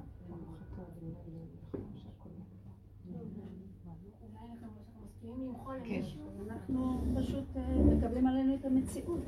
המציאות שאנחנו, זאת אומרת, כל המהלך החיים שלנו, כל האטרקציות, בוא נגיד, כל מה שעובר עלינו, אנחנו צריכים לקבל הכל בהכנעה ולהגיד לבור עולם שאין עוד מלבדו, זהו, גם זו לטובה, מה שאתה עושה הכל לטובה. פשוט. זו הכנעה בפשטות. זו הכנעה פשוט ההפך הרבנית. ממש לגמרי 180 מעלות ממנה. היא אמרה פשוט. לעשות משהו ואני צעקתי להשם שאני לא עושה את זה גם אם כל העולם נחרב. ולא אכפת לי, וכולם אמרו, את לא רוצה לעזור? שאני לא יכולה. לא יכולה. זה דבר ש... כמו שאמרתי מסתר, אם תיכנסי בזה, גיהנום. לא תיכנסי, גיהנום. לא להירדם בלילה, לעזור לאיזה משהו, מריבה גדולה. אמרתי לו, אתה, אתה תהיה עורך דין שלך. אתה תסדר את העניינים. תסדר את העניינים, ברור. גם זו הכנעה, גם זו הכנעה שהוא יסדר את כל העניינים. גם זה לא טוב מה שהוא עושה. אבל נורא פלא, אתם לא שמתם לב, הרבה פעמים שאמרתי, אני כבר לא יכולה יותר, אני לא, אני לא הולכת לעשות את זה. אני לא. ואז הייתי שקטה כי אני לא. כן, זהו, היה שקט. ואז אני רואה שבשקט, בשקט, אחרי יומיים אני עושה את כל מה שאמרתי שאני לא. אז מה היה ההבדל? שלא הרגשת שאת משהו אחר. שזה לא האני כבר עושה, פתאום הוא נכנס בידיים, ברגליים, עושה לי איזה רצון, איזה חשק, אני נכנסת, עושה ולא יודעת מי עשה, לא עשה, כן עשה, והכל בצורה הכי מושלמת, ולא שלי כאן כלום. תגידו לי. אז אני אומרת לו, אני לא, זה הכי חשוב. מה יקרה התוצאה? זה לא קשור אליי. אבל אני אומרת לו, אני לא. אני לא. מה פירוש האני לא? איך אני יודעת שזה אני? לחץ, מתח, כעס, רוגז, שערה, רגשיות. הולכים לשחוט את הרגש. אין אותו רגש. תדעו לכם, הולכת להיות שחיטה גדולה של הרגש השקרן. ומה שנשאר לנו זה, כי ככה זה וזהו זה. השלמה כאן ועכשיו. כי אם אדם עושה משהו של העבר, את תודעת האני, אז הוא יגיד, וואי, מה עשיתי? למה עשיתי? חבל שעשיתי. יכולתי לעשות משהו אחר, אתם מכירים את זה. ואם הוא עוד לא עשה משהו, שאיפות ודמיונות ותפילות וכמיהות, לשאת את עיניו למשהו שהוא הולך להגיע אליו. והוא רץ תמיד בין העבר לעתיד. הוא רק לא עושה דבר אחד, להישאר בנקודת האמצע ולהיות כאן ועכשיו. ומה שצריך הוא עושה בקטן וזהו, ולא שייך לו עולם וכלום לא שלו. הוא פשוט פועל לפי שעשי בעבר מסוימת ועושה. למה אני אומרת לו, אני לא עושה? כי כל השנים הלכתי עם אני יכולה, ופתאום עכשיו אני אומרת, או אני מפחד מהאני הגדול הזה, אז אני... אז עוד פעם זה עבר או עתיד. אבל בסוף הוא יביא אותי לאמצע, ודרכי הוא יפעל. כי הוא חי וקיים, וזה עולם העשייה, וכל הזמן פעולות כאן יעשו, והוא רוצה שיהיה כאן בתים וזיווגים, והוא רוצה שיהיה ילדים, והוא רוצה הכל, אבל לא מתוך הגדלות שלי, הלחצים שלי, העצבים שלי, הכוחנות שלי, החרדות שלי, הפחדים שלי. ומה זה מחיית עמלק? זה מחיית החרדות, הפחדים, הרגשות, הסערה, הקנאה והשנאה והנקימה והנטירה. והכעס והנצחנות והווכחנות. כאילו אני משהו. זאת המחייה.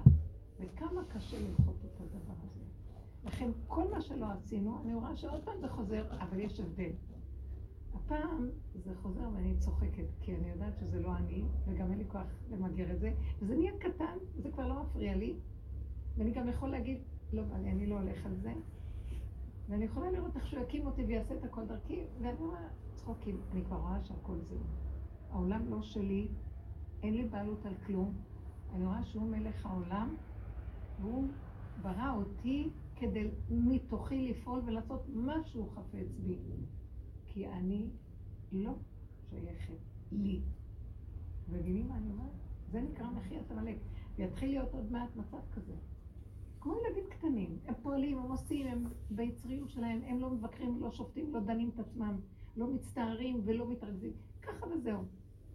ומתחדשים, ושם אוהב אותם, נותן להם מה שצריך. שמתם לב? ואין להם את המוסר שיש לגדולים, שנכנסו בחשיבות של עץ הדת, והם צריכים לשפוט ולדון את עצמם, וצריכים להיזהר, וצריכים להילחם עם היצר הרע, צריכים להילחם עם עצמם וכל. זה התודעה החדשה שהולכת לי לרדת בעולם, אור חדש על ציון תאיר. שמה? שאני רק קופסה ואתה בראת אותי, גולמי ראו עיניך, ואתה עושה לי מה שאתה רוצה. ואני, מי אני בכלל? ואם אני מוסרת לו את הקופסה הזאת, איזה אור נכנס בה? שזה הוא יתברך, ואיזה כיף לי. שמח לי, טוב לי, אין דאגה, אין לחץ, אין פחד, אין חרדה, אין כלום. למה שאני לא אכנס שם? אז אם ככה זה עבודה שלי לעשות. מה? זה, אני חושבת שחסר כאן איזה אינטרנט, כי כל רגע נתקע. אה, סוללה חלשה. יש לכם משהו אולי, אולי תביאו לי איזה מכשיר אחר. נראיתי כמו מפלצת. לא מצא חן בעיניי. פתאום עשיתי תנועה. מה, אני חייבת שירות תביאו לי... מה, ואיך את מקשר אותך? משהו עם פוטושופ. לא, פשוט היה אינטרנט אז נפתח.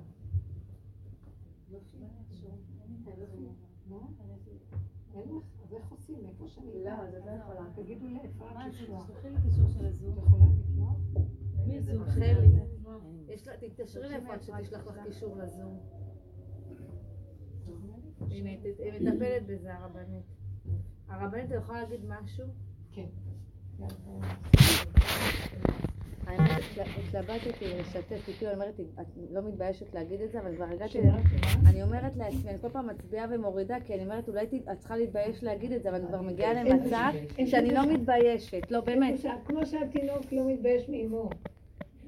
השיעור הזה זה כאילו, אני אגיד לכם משהו, ותבואו כאן לשיעור ככה, שאנחנו בעצם באים לפני השם יתברך, ואנחנו פותחים את הנקודות כדי לקבל נקודת ישועה לעבודה. הוא אוהב אותנו, הוא שומע אותנו ומקבלים ישועות דרך זה. ואנחנו כאן חברות נאמנות, לא נלכלך אחת על השנייה כי שמענו. אין לכלוך, הכל דמיונות, השם כל כך אוהב את הלכלוך שלנו, לא תאמינו. רגע, מה קורה? אני מדברת דברים מחצות אותי, מה כל כך מסוכן? קראת ההודעה שלי? תביא לי רגע אצלה. שתשלח לה. יש קישור עם זה, אני אגיד לה. טוב, טוב. אבל תביא לי, לא, היא רוצה שתשלחי לנו קישור ונפתח את זה לראות איך כן. או לילד. מה הטלפון שלך? 058. אולי יש ל...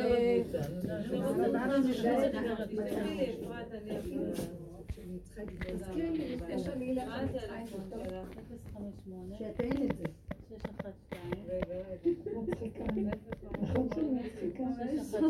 זה פורים.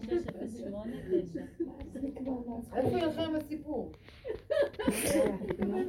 הבנית שלח לי מי שרצתה לספר לנו את העבודה. תכף היא תבוא כדי... אנחנו באמת סקרנים. קצת רכילות לא תזיק. חמודות. איזה עולם מצחיק. רגע, אז מה היא אמרה? רגע, רגע, רגע, רבנית, רגע. אני אין לי זמן, הכל רק דיבורים, אני לא בעבודה בכלל. השארת אותנו במתח. אה, אני מספר שלך. יש, יש, יש. הרבנית זה כאן כדי שלא תשמע. שמת את זה במתקה? עכשיו אני יכולה להגיד לך משהו? כן, הנה, עכשיו תספרי לנו את הסיפור, אבל רגע, נחכה שכולם יעלו על זה. מה כל כך מסובך לשמוע?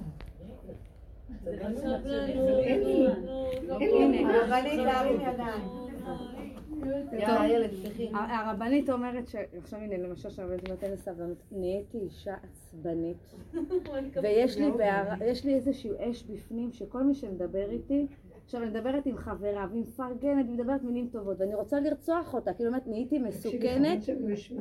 אני חסה כל כך הרבה נשים שעכשיו וואי, בואי לכאן. למה אני כל היום זה.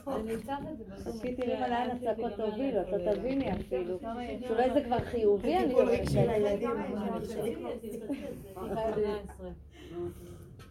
למה לא ויפה היא הייתה? מי זו? חן.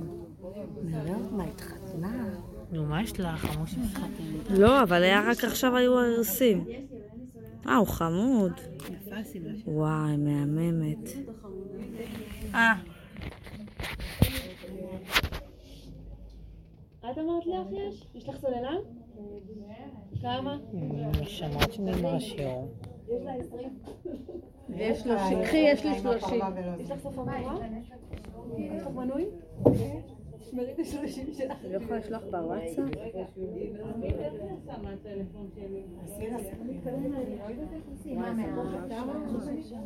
מעצבן אותי עכשיו, את רואה? גם זה מעצבן אותי. נלך על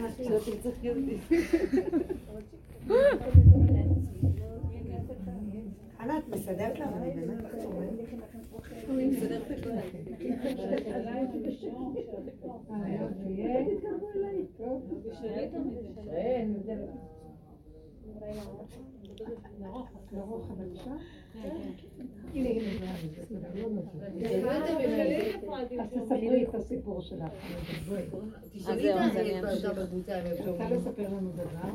אז אני לא, אני משתפת את הרבנית והחברות פה שכל דבר, כאילו הפכתי להיות ממש אישה עצבנית ויש לי כל כך הרבה חברות שאנחנו, לפעמים אנחנו יוצאות יחד ואני מרגישה כבר איזשהו, אחת יוצרת תלות בשנייה. עכשיו גם הדיבורים, כל הזמן שיחות עם משהו מפריע לי, כאילו אני רוצה לחיות באמת ביחידה, בעבודה ובזמן האחרון כל יום יש איזה משהו שגורם לי עכשיו באמת את מתכננת, יש, יש ימים שהגל סוער, כמו שתמיד את רגילה, להוריד את הראש, להיכנע, לדבר לקדוש ברוך הוא ו- ואני במקום עכשיו הכי נוגד לעבודה, כאילו אני אומרת לו אני לא רוצה לדבר, כי גם כשאני מדברת אני לא רואה שמשהו קורה, תחיית סיפוקים, אז לפעמים זה לוקח זמן, הייתי מחכה, עכשיו אני גם לא מוכנה לחכות, זאת אומרת מה שאני מבקשת שעכשיו זה יקרה ומיד, ואם לא, אז הגעתי כזה גם לעניין שאני פתאום כן יודעת לומר, למשל, חברה ניגשת ואומרת למורה, אז היא אומרת, את צריכה להישאר מעבר לשעות העבודה, כי יש איזשהו ביקור פיקוח ו- ואת צריכה כאילו, את צריכה להיות כמו כולם. אז, ולי זה לא מתאים כרגע להישאר מחוץ לשעות העבודה, אז אמרתי לה, ותמיד אני נשארת, כדי של, שלא יגידו שרק אני לא נשארת. ואז, ואז אמרתי לה, לא, אני לא נשארת, יש לי איזשהו שיעור שאני לא יכולה להפסיד אותו ואני הולכת. אז אני אומרת, כאילו, לפעמים גם, זה, זה לא עצבים, זה כאילו מקום שאני לא מוכנה עוד שינצלו אותי ולא מוכנה עוד ש... להשמיע את הקול שלי. עכשיו, אני אומרת, לפעמים בעבודה, אולי זה נוגד, אולי אני צריכה רגע להיות מאופקת. ולהתחבר כאילו להשם, כמו שאנחנו עושות בעבודה, ולצעוק אליו את הצעקה הזו שאני לא מסוגלת יותר. ואני לא מהמקום הזה, כבר מהמקום שכאילו אני נלחמת, ולא, אני עכשיו הולכת, ולקחתי את התיק, ואחרי זה חברה אמרה לי, תשמעי, הייתי גאה בך, כי כאילו המנהל, המנהל נמצא ואת, ואת, ואת זועקת את הצעקה שלך, שאת לא מוכנה להישאר מעבר לשעות העבודה. מדהים, פשוט מדהים. אני אגיד לך את האמת, אם אנחנו נגיע לגבול הזה, וכשנגיע לגבול, והגבול הזה זה בדיוק מה שרוצים מאיתנו, הגבול הזה שאנחנו עומדים בו, וזה מה שרוצים מאיתנו שנהיה בו, הגבול, הגבול הזה הוא התכלית של כל הדרך, שאנחנו נגיע לגבול, כי בגבול שם נמצא השם. הגבול הזה זה איך שהמוח של עת הדעת נופל, אין יכולת, אין כוח, אז תעזבי, שלא יהיה. כן, זהו. היום לא יהיה דבר. אין כוח, אין שכל, אין יכולת, דעו לכם. כשהבן אדם מגיע לגבול שלו, והוא מודה באמת, והוא לא יכול יותר, השם ככה מתגלה. זה מה שאמרת לכם, שמשה רבנו עושה כזאת תנועה, משה רבנו, אור אלוקי הכי גדול בעולם, ויש מקום מנהיג אדיר, שהוא ירגיש, שהוא יעשה ככה, אני לא יכול כלום. בסדר, אני יכולה להגיד, את יכולה להגיד. אז שתדעו לכם שזה הגדלות של משה רבנו, שהוא היה כל כך מלא וכל כך גדול, והוא ידע שכלום לא שלו ולא ממנו, והוא הסכים להיות בגבוליות הכי גדולה. ולא מול העולם. העולם זה רק האמצעי והסיבה שאת מתרגלת את הגבול שלך, אבל באמת באמת זה בורא עולם, את מול הבורא ואת אומרת, לא יכולה יותר. אז המנהל וכל האירוע שקורה שם זה רק הסיבה שאת פונה להשם. מחיית עמלק היה סיבה שמשה רבנו אומר לו, אנחנו לא יכולים כלום. המלחמה הזאת בידיים שלך, אתה, לא, אתה חייב להתגלות ולעשות. תדעו לכם שאין דבר יותר גדול, כל הישועות, ואני כבר מגלה לכם סוד כזה. אם אנחנו, וזו עבודה פרטית, משיח הפרט של האדם בינו לבין בוראו. שאם הוא נוגע בגבול שלו, באמת, כי הוא לא יכול יותר, וכל התכלית של כל עבודה שעשינו להביא אותנו לגבול. כי עץ הדעת זה רחבות הדמיון, ואין לו גבול. זה אוויר, זה רוח, מחשבות, הבנות, השגות. אני חושב שאני זה, אני מדמיין על עצמי. ומה שהיא מדברת, העבודה שאנחנו עושים זה לרדת, לרדת, לרדת, לראות את הפגמים, את הגבוליות, לראות את האין ולהודות. עכשיו, אני לא צריך להגיד את זה מול העולם, אבל זה לא מן, הנמנע שזה יקרה לי כתוצאה מזה שאני בתוך העולם. אני קם ואומר ככה ולא. תקשיבו, שהבן אדם עומד מול העולם ולא אכפת לו מה יגידו עליו, נגמר הסיפור, כי כל חטא עץ הדת זה שהבן אדם חושב שהוא מציאות, הוא יודע שיש השם, אבל הוא גם משהו, והשני משהו, ולא נעים לי מהשני. הוא מחשבן חשבונות, ומפחד פחדים מהשני, והוא עושה פוזות לשני, והוא מקנא מהשני, וגם מפחד פחד מוות מהשני, באמת מפחד שהשני לא יאהב אותו, ותלוי, ואחוז כל הזמן בשני, אין עבודה זרה יותר גדולה מזאת. בזה הוא אומר, יש עוד מישהו חוץ מהשם, וזה הוא. זה אתה, שאני מפחד ממך. שמעתם? וכשהבן אדם עומד יום אחד בגבול שלו ואומר, זה מה שאסתר עמדה בגבול ואמרה, יאללה, כאשר עבדתי, עבדתי, היא רצתה להצביע על אחשוורוש המלך. אתה המלך הרשע הכי גדול בעולם, והמלאך הזיז את זה על המן. לא אכפת לה כבר מי. כי היא כל כך לא יכלה כבר לסבול את החיים ואת כל מה שקורה, שזה יצא לה, השם רק לכם שזה יהיה על המן שהוא ימות. שהמן הרשע הזה. ואז, כי היא הייתה על הגבול ועל הקצה, ועל זה הביא ישועה מדהימה. תדעו לכם, מחיית עמלק תלויה בגבול. העמלק הזה זה החוצץ והקוצץ. זה מה שגורם לנו את כל האיסורים והכאבים. הדמיון המשוגע של שיגעון הגדלות, שכל הזמן ממורמר, ומה שלא תתני לו, אף פעם לא מסכים לו כלום, לא מספיק לו כלום. הרבנית, אבל הגבול לאחרונה יוצא לי כמו אישה משוגעת. ממש, אבל זה כמו, לפעמים אני עוצרת רגע בצד, ואני מסתכלת ואני מזהה כמו טירוף. אוקיי, זה ממש... אז אני רוצה לתת לכם שם עצה. זה באמת הגבול, הוא כבר כל כך גבולי שהוא לא מחשבן איך הוא ייראה בעולם. בדיוק. וכן, בכל אופן, אני הייתי מציעה לכם... להיזהר מאוד. שבאמת זה קורה, אבל תשתדלו שזה יהיה קטן. ולכן תביאו את העניין של תצחקו על עצמכם ואל תיקחו ברצינות, כי את כל קצת ברצינות, תצאי לא, אבל התגובה הזאת מביאה לרעידות בגוף ממקום לא שכלי, אז עברתי את הגבול. תזהרי כן. לא לעבור את הגבול. מה זה לא לעבור את הגבול? קצת לפני תתחילו לצחוק. ולהיות רציני עד הסוף למות. תצחקו על זה שאתם מפחדים. ביניכם תפתחו את חוש ההומור והצחוק. תהפכו את הכל לצחוקים. ותשתפו את השם, תגידו, אבל איזה רציני אני, אני הולך להרוג עולם, אני הולך להתאבד, אני הולך גם למות, אתה רואה מה קורה לי? ואין כלום, מי? בשביל אצבעוני המפקד? שיש לו סיכה ביד ונראה לי שהולך להרוג אותי עוד רגע, ואני מת מפחד ממנו שקרן, אתם מבינים? קדימה, זה הנקודה בדיוק. אז תיקחו את הכל, נכון. עכשיו יוצא הגבול, תדעו לכם שהמנהל וכל זה, וכש... כי הם הפילו עלינו אימה וחרדה. כל הצוות, המורות מסכנות, מנצלים את כולם מההיררכיה המדומה הזאת, שכל איזה, לא יודעת מה, שעובד שם במשרות האלה, חושב שהוא איזה לפחות משנה למלך המדומיין, ומטיל אימה וחרדה, ולוקח יותר מדי כוח, ואנחנו מפרגנים לזה, אנחנו גם מספקים להם את הסחורה, מפחדים מהם. כשאחת כמוה קמה ואומרת, ואני אמות, אני מתאבדת. אף אחד לא קיים פה, מי אתם כולכם? מה, קחו לי את המשרה, שיקחו, אני אמות ברב, לא צריכה אתכם. אני אלך ברחובות לקפץ באלנבי. מי שרוצה להצטרף אליי, יש לי שם, כן. יש לי נישה כזאת שם. שלא נפחד מכלום, אתם לא יודעים, הם יסתכלו ככה.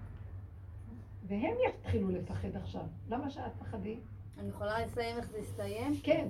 יום למחרת, אמרתי לו, הוא נכנס אותי לאיזה כיתה מאוד קשה, בתלמוד תורה, עם כיתת בנים, כיתה ז', מלא בנים, ויותר גדולים ממני, ואז באתי, אמרתי לו, הרב, אני לא נכנסת יותר לכיתה, אז הם לא הפסיקו לברוח לי מהשיעור, ולא הצלחתי עליהם, ואמרתי, אני לא רוצה, למה אני צריכה לרעוד מעצבים ותיכנס כמו איזה שוטרת, לא רוצה להיות שם. אמרתי לו, הרב, אני מבקשת, תבוא להיכנס לכיתה הזו, כל הכיתות. אבל ז'-ח' אני לא נכנסת. הוא אומר, את יודעת, אני לא אוהב שאת אומרת את זה. מה הוא אומר? אני לא, אני לא אוהב שאת אומרת את זה. אמרתי, אמרתי לעצמי, אז מה אם הוא לא אוהב? ואז אמרתי, תראי איך את נראית, כאילו, את צריכה למצוא בעיניו חן, שהוא ייתן לך יותר שעות. אמרתי, לא רוצה שהוא, לא, לא, לא מעניין אותי מה, כאילו הלכתי, התגובה שלו לא עניינה אותי. יום למחרת הגיע הסגן, אומר, אה, המורה רחלי, תיכנסי לכיתה ז', אז המנהל אומר, לא, לא, לא, אל תיתן לה להיכנס לשם. אל תיתן לה להיכנס. יום לפני כן הוא אמר, אני לא אוהב שאת אומרת את זה, וביום למחרת הוא אמר לו, אה, לא, לא, היא לא נכנסת לשם. כי לא חשבנת לו. גדל והתקדש רבה. מה עשית? קידשת את השם על פני המנהל. כי הם הפכו להיות האלוהים האחרים שלנו כל זה לקח לי המון זמן הרבנית להגיע למקום הזה. כל הזמן אני ניסה להתחנחן ולמצוא חן, וזה מגעיל אותי. לא, עכשיו אני מתגאה, עכשיו אני מתגאה. זה לך השידור. אני לא סתם אומרת, אני ראיתי כל הישועות מתהוות בגבול. כי הלכתי מהאמת וקידשת את השם. מבינה? זהו זה. כל אלה שהלכו עד הסוף עם הגבול, גם תמר ויהודה, היא הלכה עם הגבול שלה עד הסוף, אמרה לה השם, אני לא יכולה יותר, מה אתה מנסה אותי בניסיונות האלה? אה, גם אה, חנה, שהתפללה את תפילתה, היא הלכה איתו עד הסוף. אחרי עשרים שנה היא תפסה את, ה, את הפטנט. וכן, הגבוליות היא הסוד של גילוי מלכות השם. והוא מביא אותנו עם כל הניסיונות שלנו, מי ש... תדעו לכם, אנשים שבעולם בורחים מהגבוליות ומרחיבים את היכולות כמה שיותר, ואז הם בורחים מהשם במילים אחרות, כי הוא מתגלה בגבול. אז מרוב דמיונות של אה, אני ויכולות, הם מתרחקים מהשם ומתפללים, והשם, והשם, וזה מה שרבו שלם אומר שביתי השד לנגדי תמיד, כן? ואלה שהסכימו להיכנס בעבודה והדרך, וכל מציאות הדרך זה להביא אותנו הפוך, במקום לרוץ קדימה ביכולות ומדרגות, אנחנו הולכים אחורה אחורה ואין אונים, גבוליות, משוגעות, תפוקות, אבל מול בורא עולם. תנצלי את זה להיות מול בורא, תגיד לו, אבל אם אתה לא מחזיק אותי לא, אמרתי לו, אתה מייצר אותי תפוקה, זה פס יצור פגום, אתה יודע, אבל זה אתה, איך שאתה מציג את זה. אבל זה מצחיק, כי לפעמים אני עומדת מול אנשים ואומרים לי, אה, איזה חמודה. נכון, הוא לא יראה להם. אתה לא בא להם איזה תפוקה, אני בדיוק, זה ביני לבינך. אבא, בוא נעשה הסכם. אני, ביני לבינך, אני אוציא את כל הביוב, ביוב, ואתה תסדר אותי ביניהם שזה בסדר, כי אני בסך הכל לא עומדת מולם. זה רק סיבה בשבילי להיות איתך, אז תרחם עליי ותעזור. מה לעשות ששמת אותנו בעולם, ואתם לא יודעים איך יהפך, שכולם רק ישתגעו אחריכם. וירדפו אחריכם, שתראו להם, שתדברו איתם, אפילו הם לא, הם לא הבינו למה אפילו, והם ילכו אחריכם. כי יש שם השם, כי יש שם התגרה. אתם לא מבינים את זה? זהו. תעשי ככה עם הילדים, עם כולם. ושלא יהיה אכפת לך ואל תבקרי. ש... פעם איזה אישה אמרה לי, שהבן שלה כל כך הרגיז אותה. והיא לא יכלה יותר לסבול את החיים. אז היא עשתה פנים של מפלצת. והוא נבהל ברמה שלא היה דבר כזה, לא היה נבהל, אף פעם לא ראיתי משהו בצורה הזאת, כמו שתגידו איזה שד. והסתכלה עליו, ואחרי רגע היא סובבה את הפנים, ולא היה אכפת לה כלום. הילד בא על ארבע, וביקש סליחה, ואחר כך, היא אומרת, נכנס מישהו הביתה, והוא אמר לו, הוא אורח, זה היה לפני שבת, אה, אתה לא יודע מי אימא שלי, אימא שלי היא המלכה של העולם. אתה לא יודע מי זה אימא שלי, זה דמות להערצה. תמשיכו, במקום המפלצת, השם נראה לו משהו אחר. לא האמנתי, היא אומרת לי, אני פשוט הייתי בשוק, לא האמנתי, חשבתי שנגמר, הם פשוט יאשפזו אותי. בדיוק הפוך על הפוך. והוא התחיל להעריץ אותה. אז אה, זה נקודה שזה לא שאנחנו נחשב עכשיו, אל תחשבו, תחשבנו ותרוצו כולם להיות מפלצות. וצריך את הרגע הזה המתאים שנגמר לך הכוח לחשבן. איפה שנגמר המחשבן הגדול שהוא עץ הדת, החשבונאי, שם מתגלה בעולם שאין לו גדר, אין לו גבול, אין לו מידה. הוא אין סוף. אין לו דמות ואין לו צורה. ואין לו גוף, לא דמות הגוף, ואין, אף אחד לא יכול להבין מהו. זה מתאים על החוסר, המקום הזה שאני ניגשת למקום, אני הפול. בלי שכל חשבונאי, שם אומר לי, התחברנו. אנחנו שם זה, זה, זה לא להראות, לראות את הפגם שלך ולהודות בו, זה להוציא את הפגם שלך החוצה כבר ולא להתבייש בו. זה לא שאתה מוציא זה כבר, הוא מכריח כן, סיבה, כן. הוא הביא את כן, בכוח שיצא. עכשיו, מה העבודה כאן שלך לראות אם את עוד מצטערת? לא, אני צוחקת. תגידי ככה, תצחקו, תגידו, לא יכול להיות אחרת. רק אתה הבא. אם את תתחרתי, תגידי מה עשיתי, הפסדת את ההזדמנות פעם. זה צריך להתאמן עכשיו. חבר'ה, תסגרו את המוח, ואין חשבונות, ואין לבקר, ואין אה, לדון ולשפוט ולייסר את עצמנו בשום צורה. רק ככה, ככה, ולא רק זה, גם לעשות צחוקים, אם אפשר. אתם מבינים? וכשאנחנו עושים ככה, זה הפורים. ויש צחוק גדול ושעשועים בעולם, והשם אומר, או, תפסת את הנקודה של כל המשחק. כל זה זה רק עלילת דברים כדי שתגיע לפורים ותצחק, כי אין כאן כלום. הכל זה רק אני. אם היית אומר את זה בהתחלה, לא היית חורבות כל הסבל הזה. לא אמרנו, אז עכשיו שזה יהיה בסוף. אם זה ראשון, אם זה אחרון, אני השם לא שניתי, העיקר שתתוודו את האמת. והעיקר שתצחקו בסוף. וזה העניין של פורים, הצחוק הגדול. אז ימלא שחוק פינו ולשוננו ברינה. ואז הגדיל השם לעשות עמנו, כן? כי אנחנו צוחקים, אז הוא מתגלה עלינו ומגדיל את הכל לטובתנו. זו עבודה מדהימה, חכמה, יסוד מאוד גדול, שתדעו לכם, אני חושבת שבעיקר הנשמות של הסוג של הנוקבה, שזה נשמות של אנשים, יוכלו לעמוד במקום הזה יותר מכל היצורים, גברים וכן הלאה. בגלל שלגברים יש את המקום הזה של החשיבות הדעתנית, מאוד קשה להם לוותר על המקום שלהם, של האני הצדיק הוא הדעתן. והאישה יותר מוכנה להודות באמת של השפלות שלה, כי גם החיים שלנו הם יותר בשפלות. ככה ברור את זה. איך? שהגבר הוא המשל. כן. כן. שזה נפל הרבה פעמים. כן, נופל, והוא ממשיך ליפול. מה? כי זה נכון. מה עם הבן שלה? מה, בסדר, ברוך השם. יותר טוב, ברוך השם. כי הם נפלו הרבה פעמים בתורה במעשה העגל שהם עשו, מי עשה אם זה לא הם? מה? זה לא, הם עשו הרבה דברים לא הכי טובים במהלך הדורות שלנו, אז מה? האדם הוא מציאות של נפילה. נכון. ביסוד שלו, חטא עץ הדת, כולנו מציאות של נפילה. רק אנחנו מאוימים מהמילה הזאת נפילה. כי יש לנו את הנחש הזה של והייתם כאלוקים, וזה לא יפה.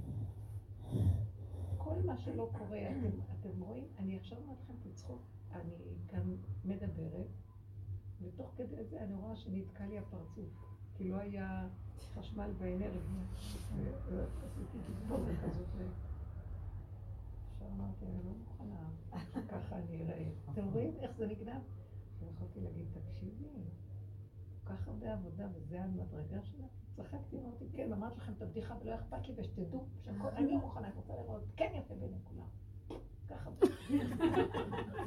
ובתוכי אני צוחקת, מפלצת הרי תראה. נתקע באמצע. הוא צוחק עליי. גם אני אצחק. אבל באמת, אני עוד אומרת את האמת שאני לא יכולה אחרת. זה זהו, זה אין לו טענה שאנחנו לא יכולים. הגאווה לא מוכנה להודות.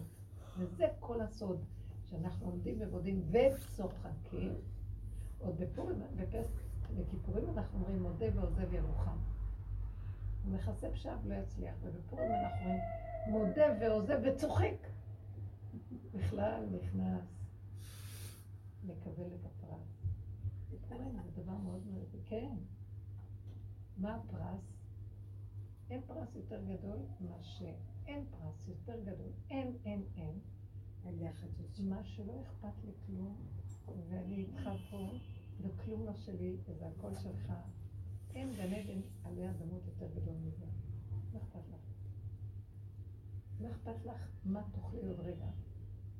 זה לא שלך, הוא יאכיל אותך. אז אין גן עדן יותר גדול. כמה אנחנו דואגים על הקיום הזה פחד פחדים. שזה אנחנו מוכרים את הנפש לבוסים ולממון ולמה לא. אה, על הילדים ועל הזוגיות ועל המשפחתיות. מה לא? יש נאמנות מוחלטת להכרה שזה הכל שלו. אבל מה יש לי פה עוד לעשות? זה לא דמות, זה מהות, הכל שלו כאן, הכל בסדר, הכל בסדר, הכל בסדר. תצחקו, תעיפו את הכל, ואל תפתחו רגע את המוח הזה, כי הוא יגיד, מה? השתגעת? הוא יגיד, הוא ישגע אותה, לא מוכן. תמיד תסגור. בידייך צרור המפתחות, בידיים שלנו צרור המפתחות. אבל יש עניין של נשיאת חן, מבקשים. איך, איך? חן. נכון, אבל תקשיבי, אני אתן לך את התשובה פעם אנחנו היינו עובדים כדי לצחק, כי יש מצווה כזאת, למצוא חן בעיני אלוקים ואדם. עכשיו אם הוא כתב את זה שצריך למצוא חן בעיני אלוקים, למה שהוא יסדר לי שיהיה לי חן? אני לא מוכנה להתאמץ עם זה. אני רוצה לתת לו את כל ההנהגה. הכל הוא אמר והכל נכון. רק יש דבר אחד, איך אני אפרש את זה בתורת עץ הדת, ואיך אני אפרש את זה בתורת עץ חיים. בתורת עץ הדת זה אני, ואני צריך לעשות את זה, וזה מצווה כתוב.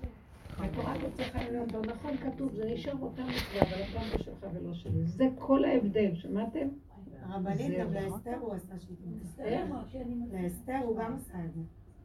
שאומרים שהיא לא הייתה מסורת עץ חיים אומרת שבעצם אני יודעת שאני כלום בעצם, אני גולם, אז אני כאילו זורקת הכל בחזרה ואני מודעת לגבול שלי גם שאני, מה אני מסוגלת ומה אני לא מסוגלת. לא יודעים מה זה הגולם. הגולם זה נקודה, השם ברא את האדם עפר מן האדמה. לפני שהוא נפח הוא עפר מן האדמה, הוא לקח את כל היסודות, את כל הכללים שבהם הוא ברא את הבריאה, ברא את האדם, לפני שהוא נפח בו עוד תוספת של האור הגנוז נשמת חיים, הגולם הזה, יש בו חרוט בו הכל. אתם לא יודעים כמה צמצום ועוצמה אלוקית יש בגולם. זה כמו קוצו של יוד, בזוהר הם אומרים, זה הטק של היוד, זה לא רק היוד שהיא קטנה והיא צמצום, והיא נקראת חוכמה, חוכמה מצומצמת, זה אפילו הטנק שמעל החוכמה. זה כזה צמצום קדוש. אז כשאני אומרת, אני גולם, נדמה לנו, מה את אומרת? תתביישי, אל תגידי. אבל אתם לא יודעים מה זה הגולם הזה. שם רק יכול השם לשרות. זה המשכן והמכון לשבטו של השם. בשבת הם ישבו ו... הם דיברו חידות כאלה של פרשת השבוע בצורה מאוד מאוד יפה, שקשה למצוא מה הם אה, מתכוונים. אתם מכירים את זה? זורקים איזה חידה? עכשיו, הילדים הקטנים זרקו את החידות. ואני הסתכלתי ואמרתי, גם הגדולים השתתפו, ואני לא מבינה מה הם אומרים, הקטנים. ואז אני עושה את עצמי שאני לא שומעת, אתם יודעים שאני לא שומעת. תגידו עוד פעם בבקשה, שאני ארוויח זמן לחשוב מה יכול להיות הפתרון, כי אני רוצה להגיד קודם, לפני כולם, שמעתם? אחרי כל העבודה שעשיתי, הנצחנות לא השתנתה במי. למה? כי שוכב אצלי כוח שאומר לי, וואי, את גולם, ואז אני רוצה להוכיח שאני לא גולם מעצמי. קיצור, אני יושבת שם ואני לא ואני אומרת לעצמי בשקט, וואי, את לא מבינה מה הם אומרים, איזה גולם את. ואז הבן שלי ישב לידי, הוא שמע אותי, הוא אומר לי, אמא, מה את אומרת? מה את אומרת? אמרתי לו, פתאום ראיתי שהלך עליי, אני חייבת להגיד את האמת. אמרתי לו, תקשיב, איזה שכל גדול היה לי. ולקחו לי את השכל, הביאו אותי לגולם, והאור החדש עוד לא הגיע. אני חושבת שרימו אותי, מה נראה לך? איך הוא התגלגל מצחוק. ואז אחר כך, שהוא ככה השתחרר וזה, אז הוא הסתכל עליי ואמרתי לו, אתה יודע מה זה הגולם? אף אחד לא מבין פה מה הגולם. וכשאמרתי לו, הגולם הזה זה הדבר הכי גדול, ואף אחד לא רוצה להיכנס בזה, כי זה המקום איפה שהשם שוכן. וצריך סבלנות, וצריך להכיל את זה, וצריך לוותר על כל הדמיונות והאורות הגדולים. ובין מצרים לבין ארץ ישראל, שזה גילוי השם, יש מדבר, וצריך לעבור אותו, ואין מה לעשות. הוא כל כך מתלהב מהדיבור הזה, ואז אה, אחרי שתי דקות שהם מדברים וזה, פתאום אני שומעת משהו שהם אומרים, אז זרקתי איזה... השם שלח לי איזה מחשבה על התשובה, וזה היה נכון. ואז אה, איזה כבוד היה לי. איזה כבוד היה לגולם, והגולם הרים את הראש עוד פעם. הוא שכח שהוא רק גולם. הוא שכח שזה היה השם. אז רק לצחוק, הבנתם? פורים צוחקים. תודה רבה. תודה רבה. תהיו בצחוקים. תיקחו את כל מה שאתם עוברות, תביא את זה עכשיו לרמה של.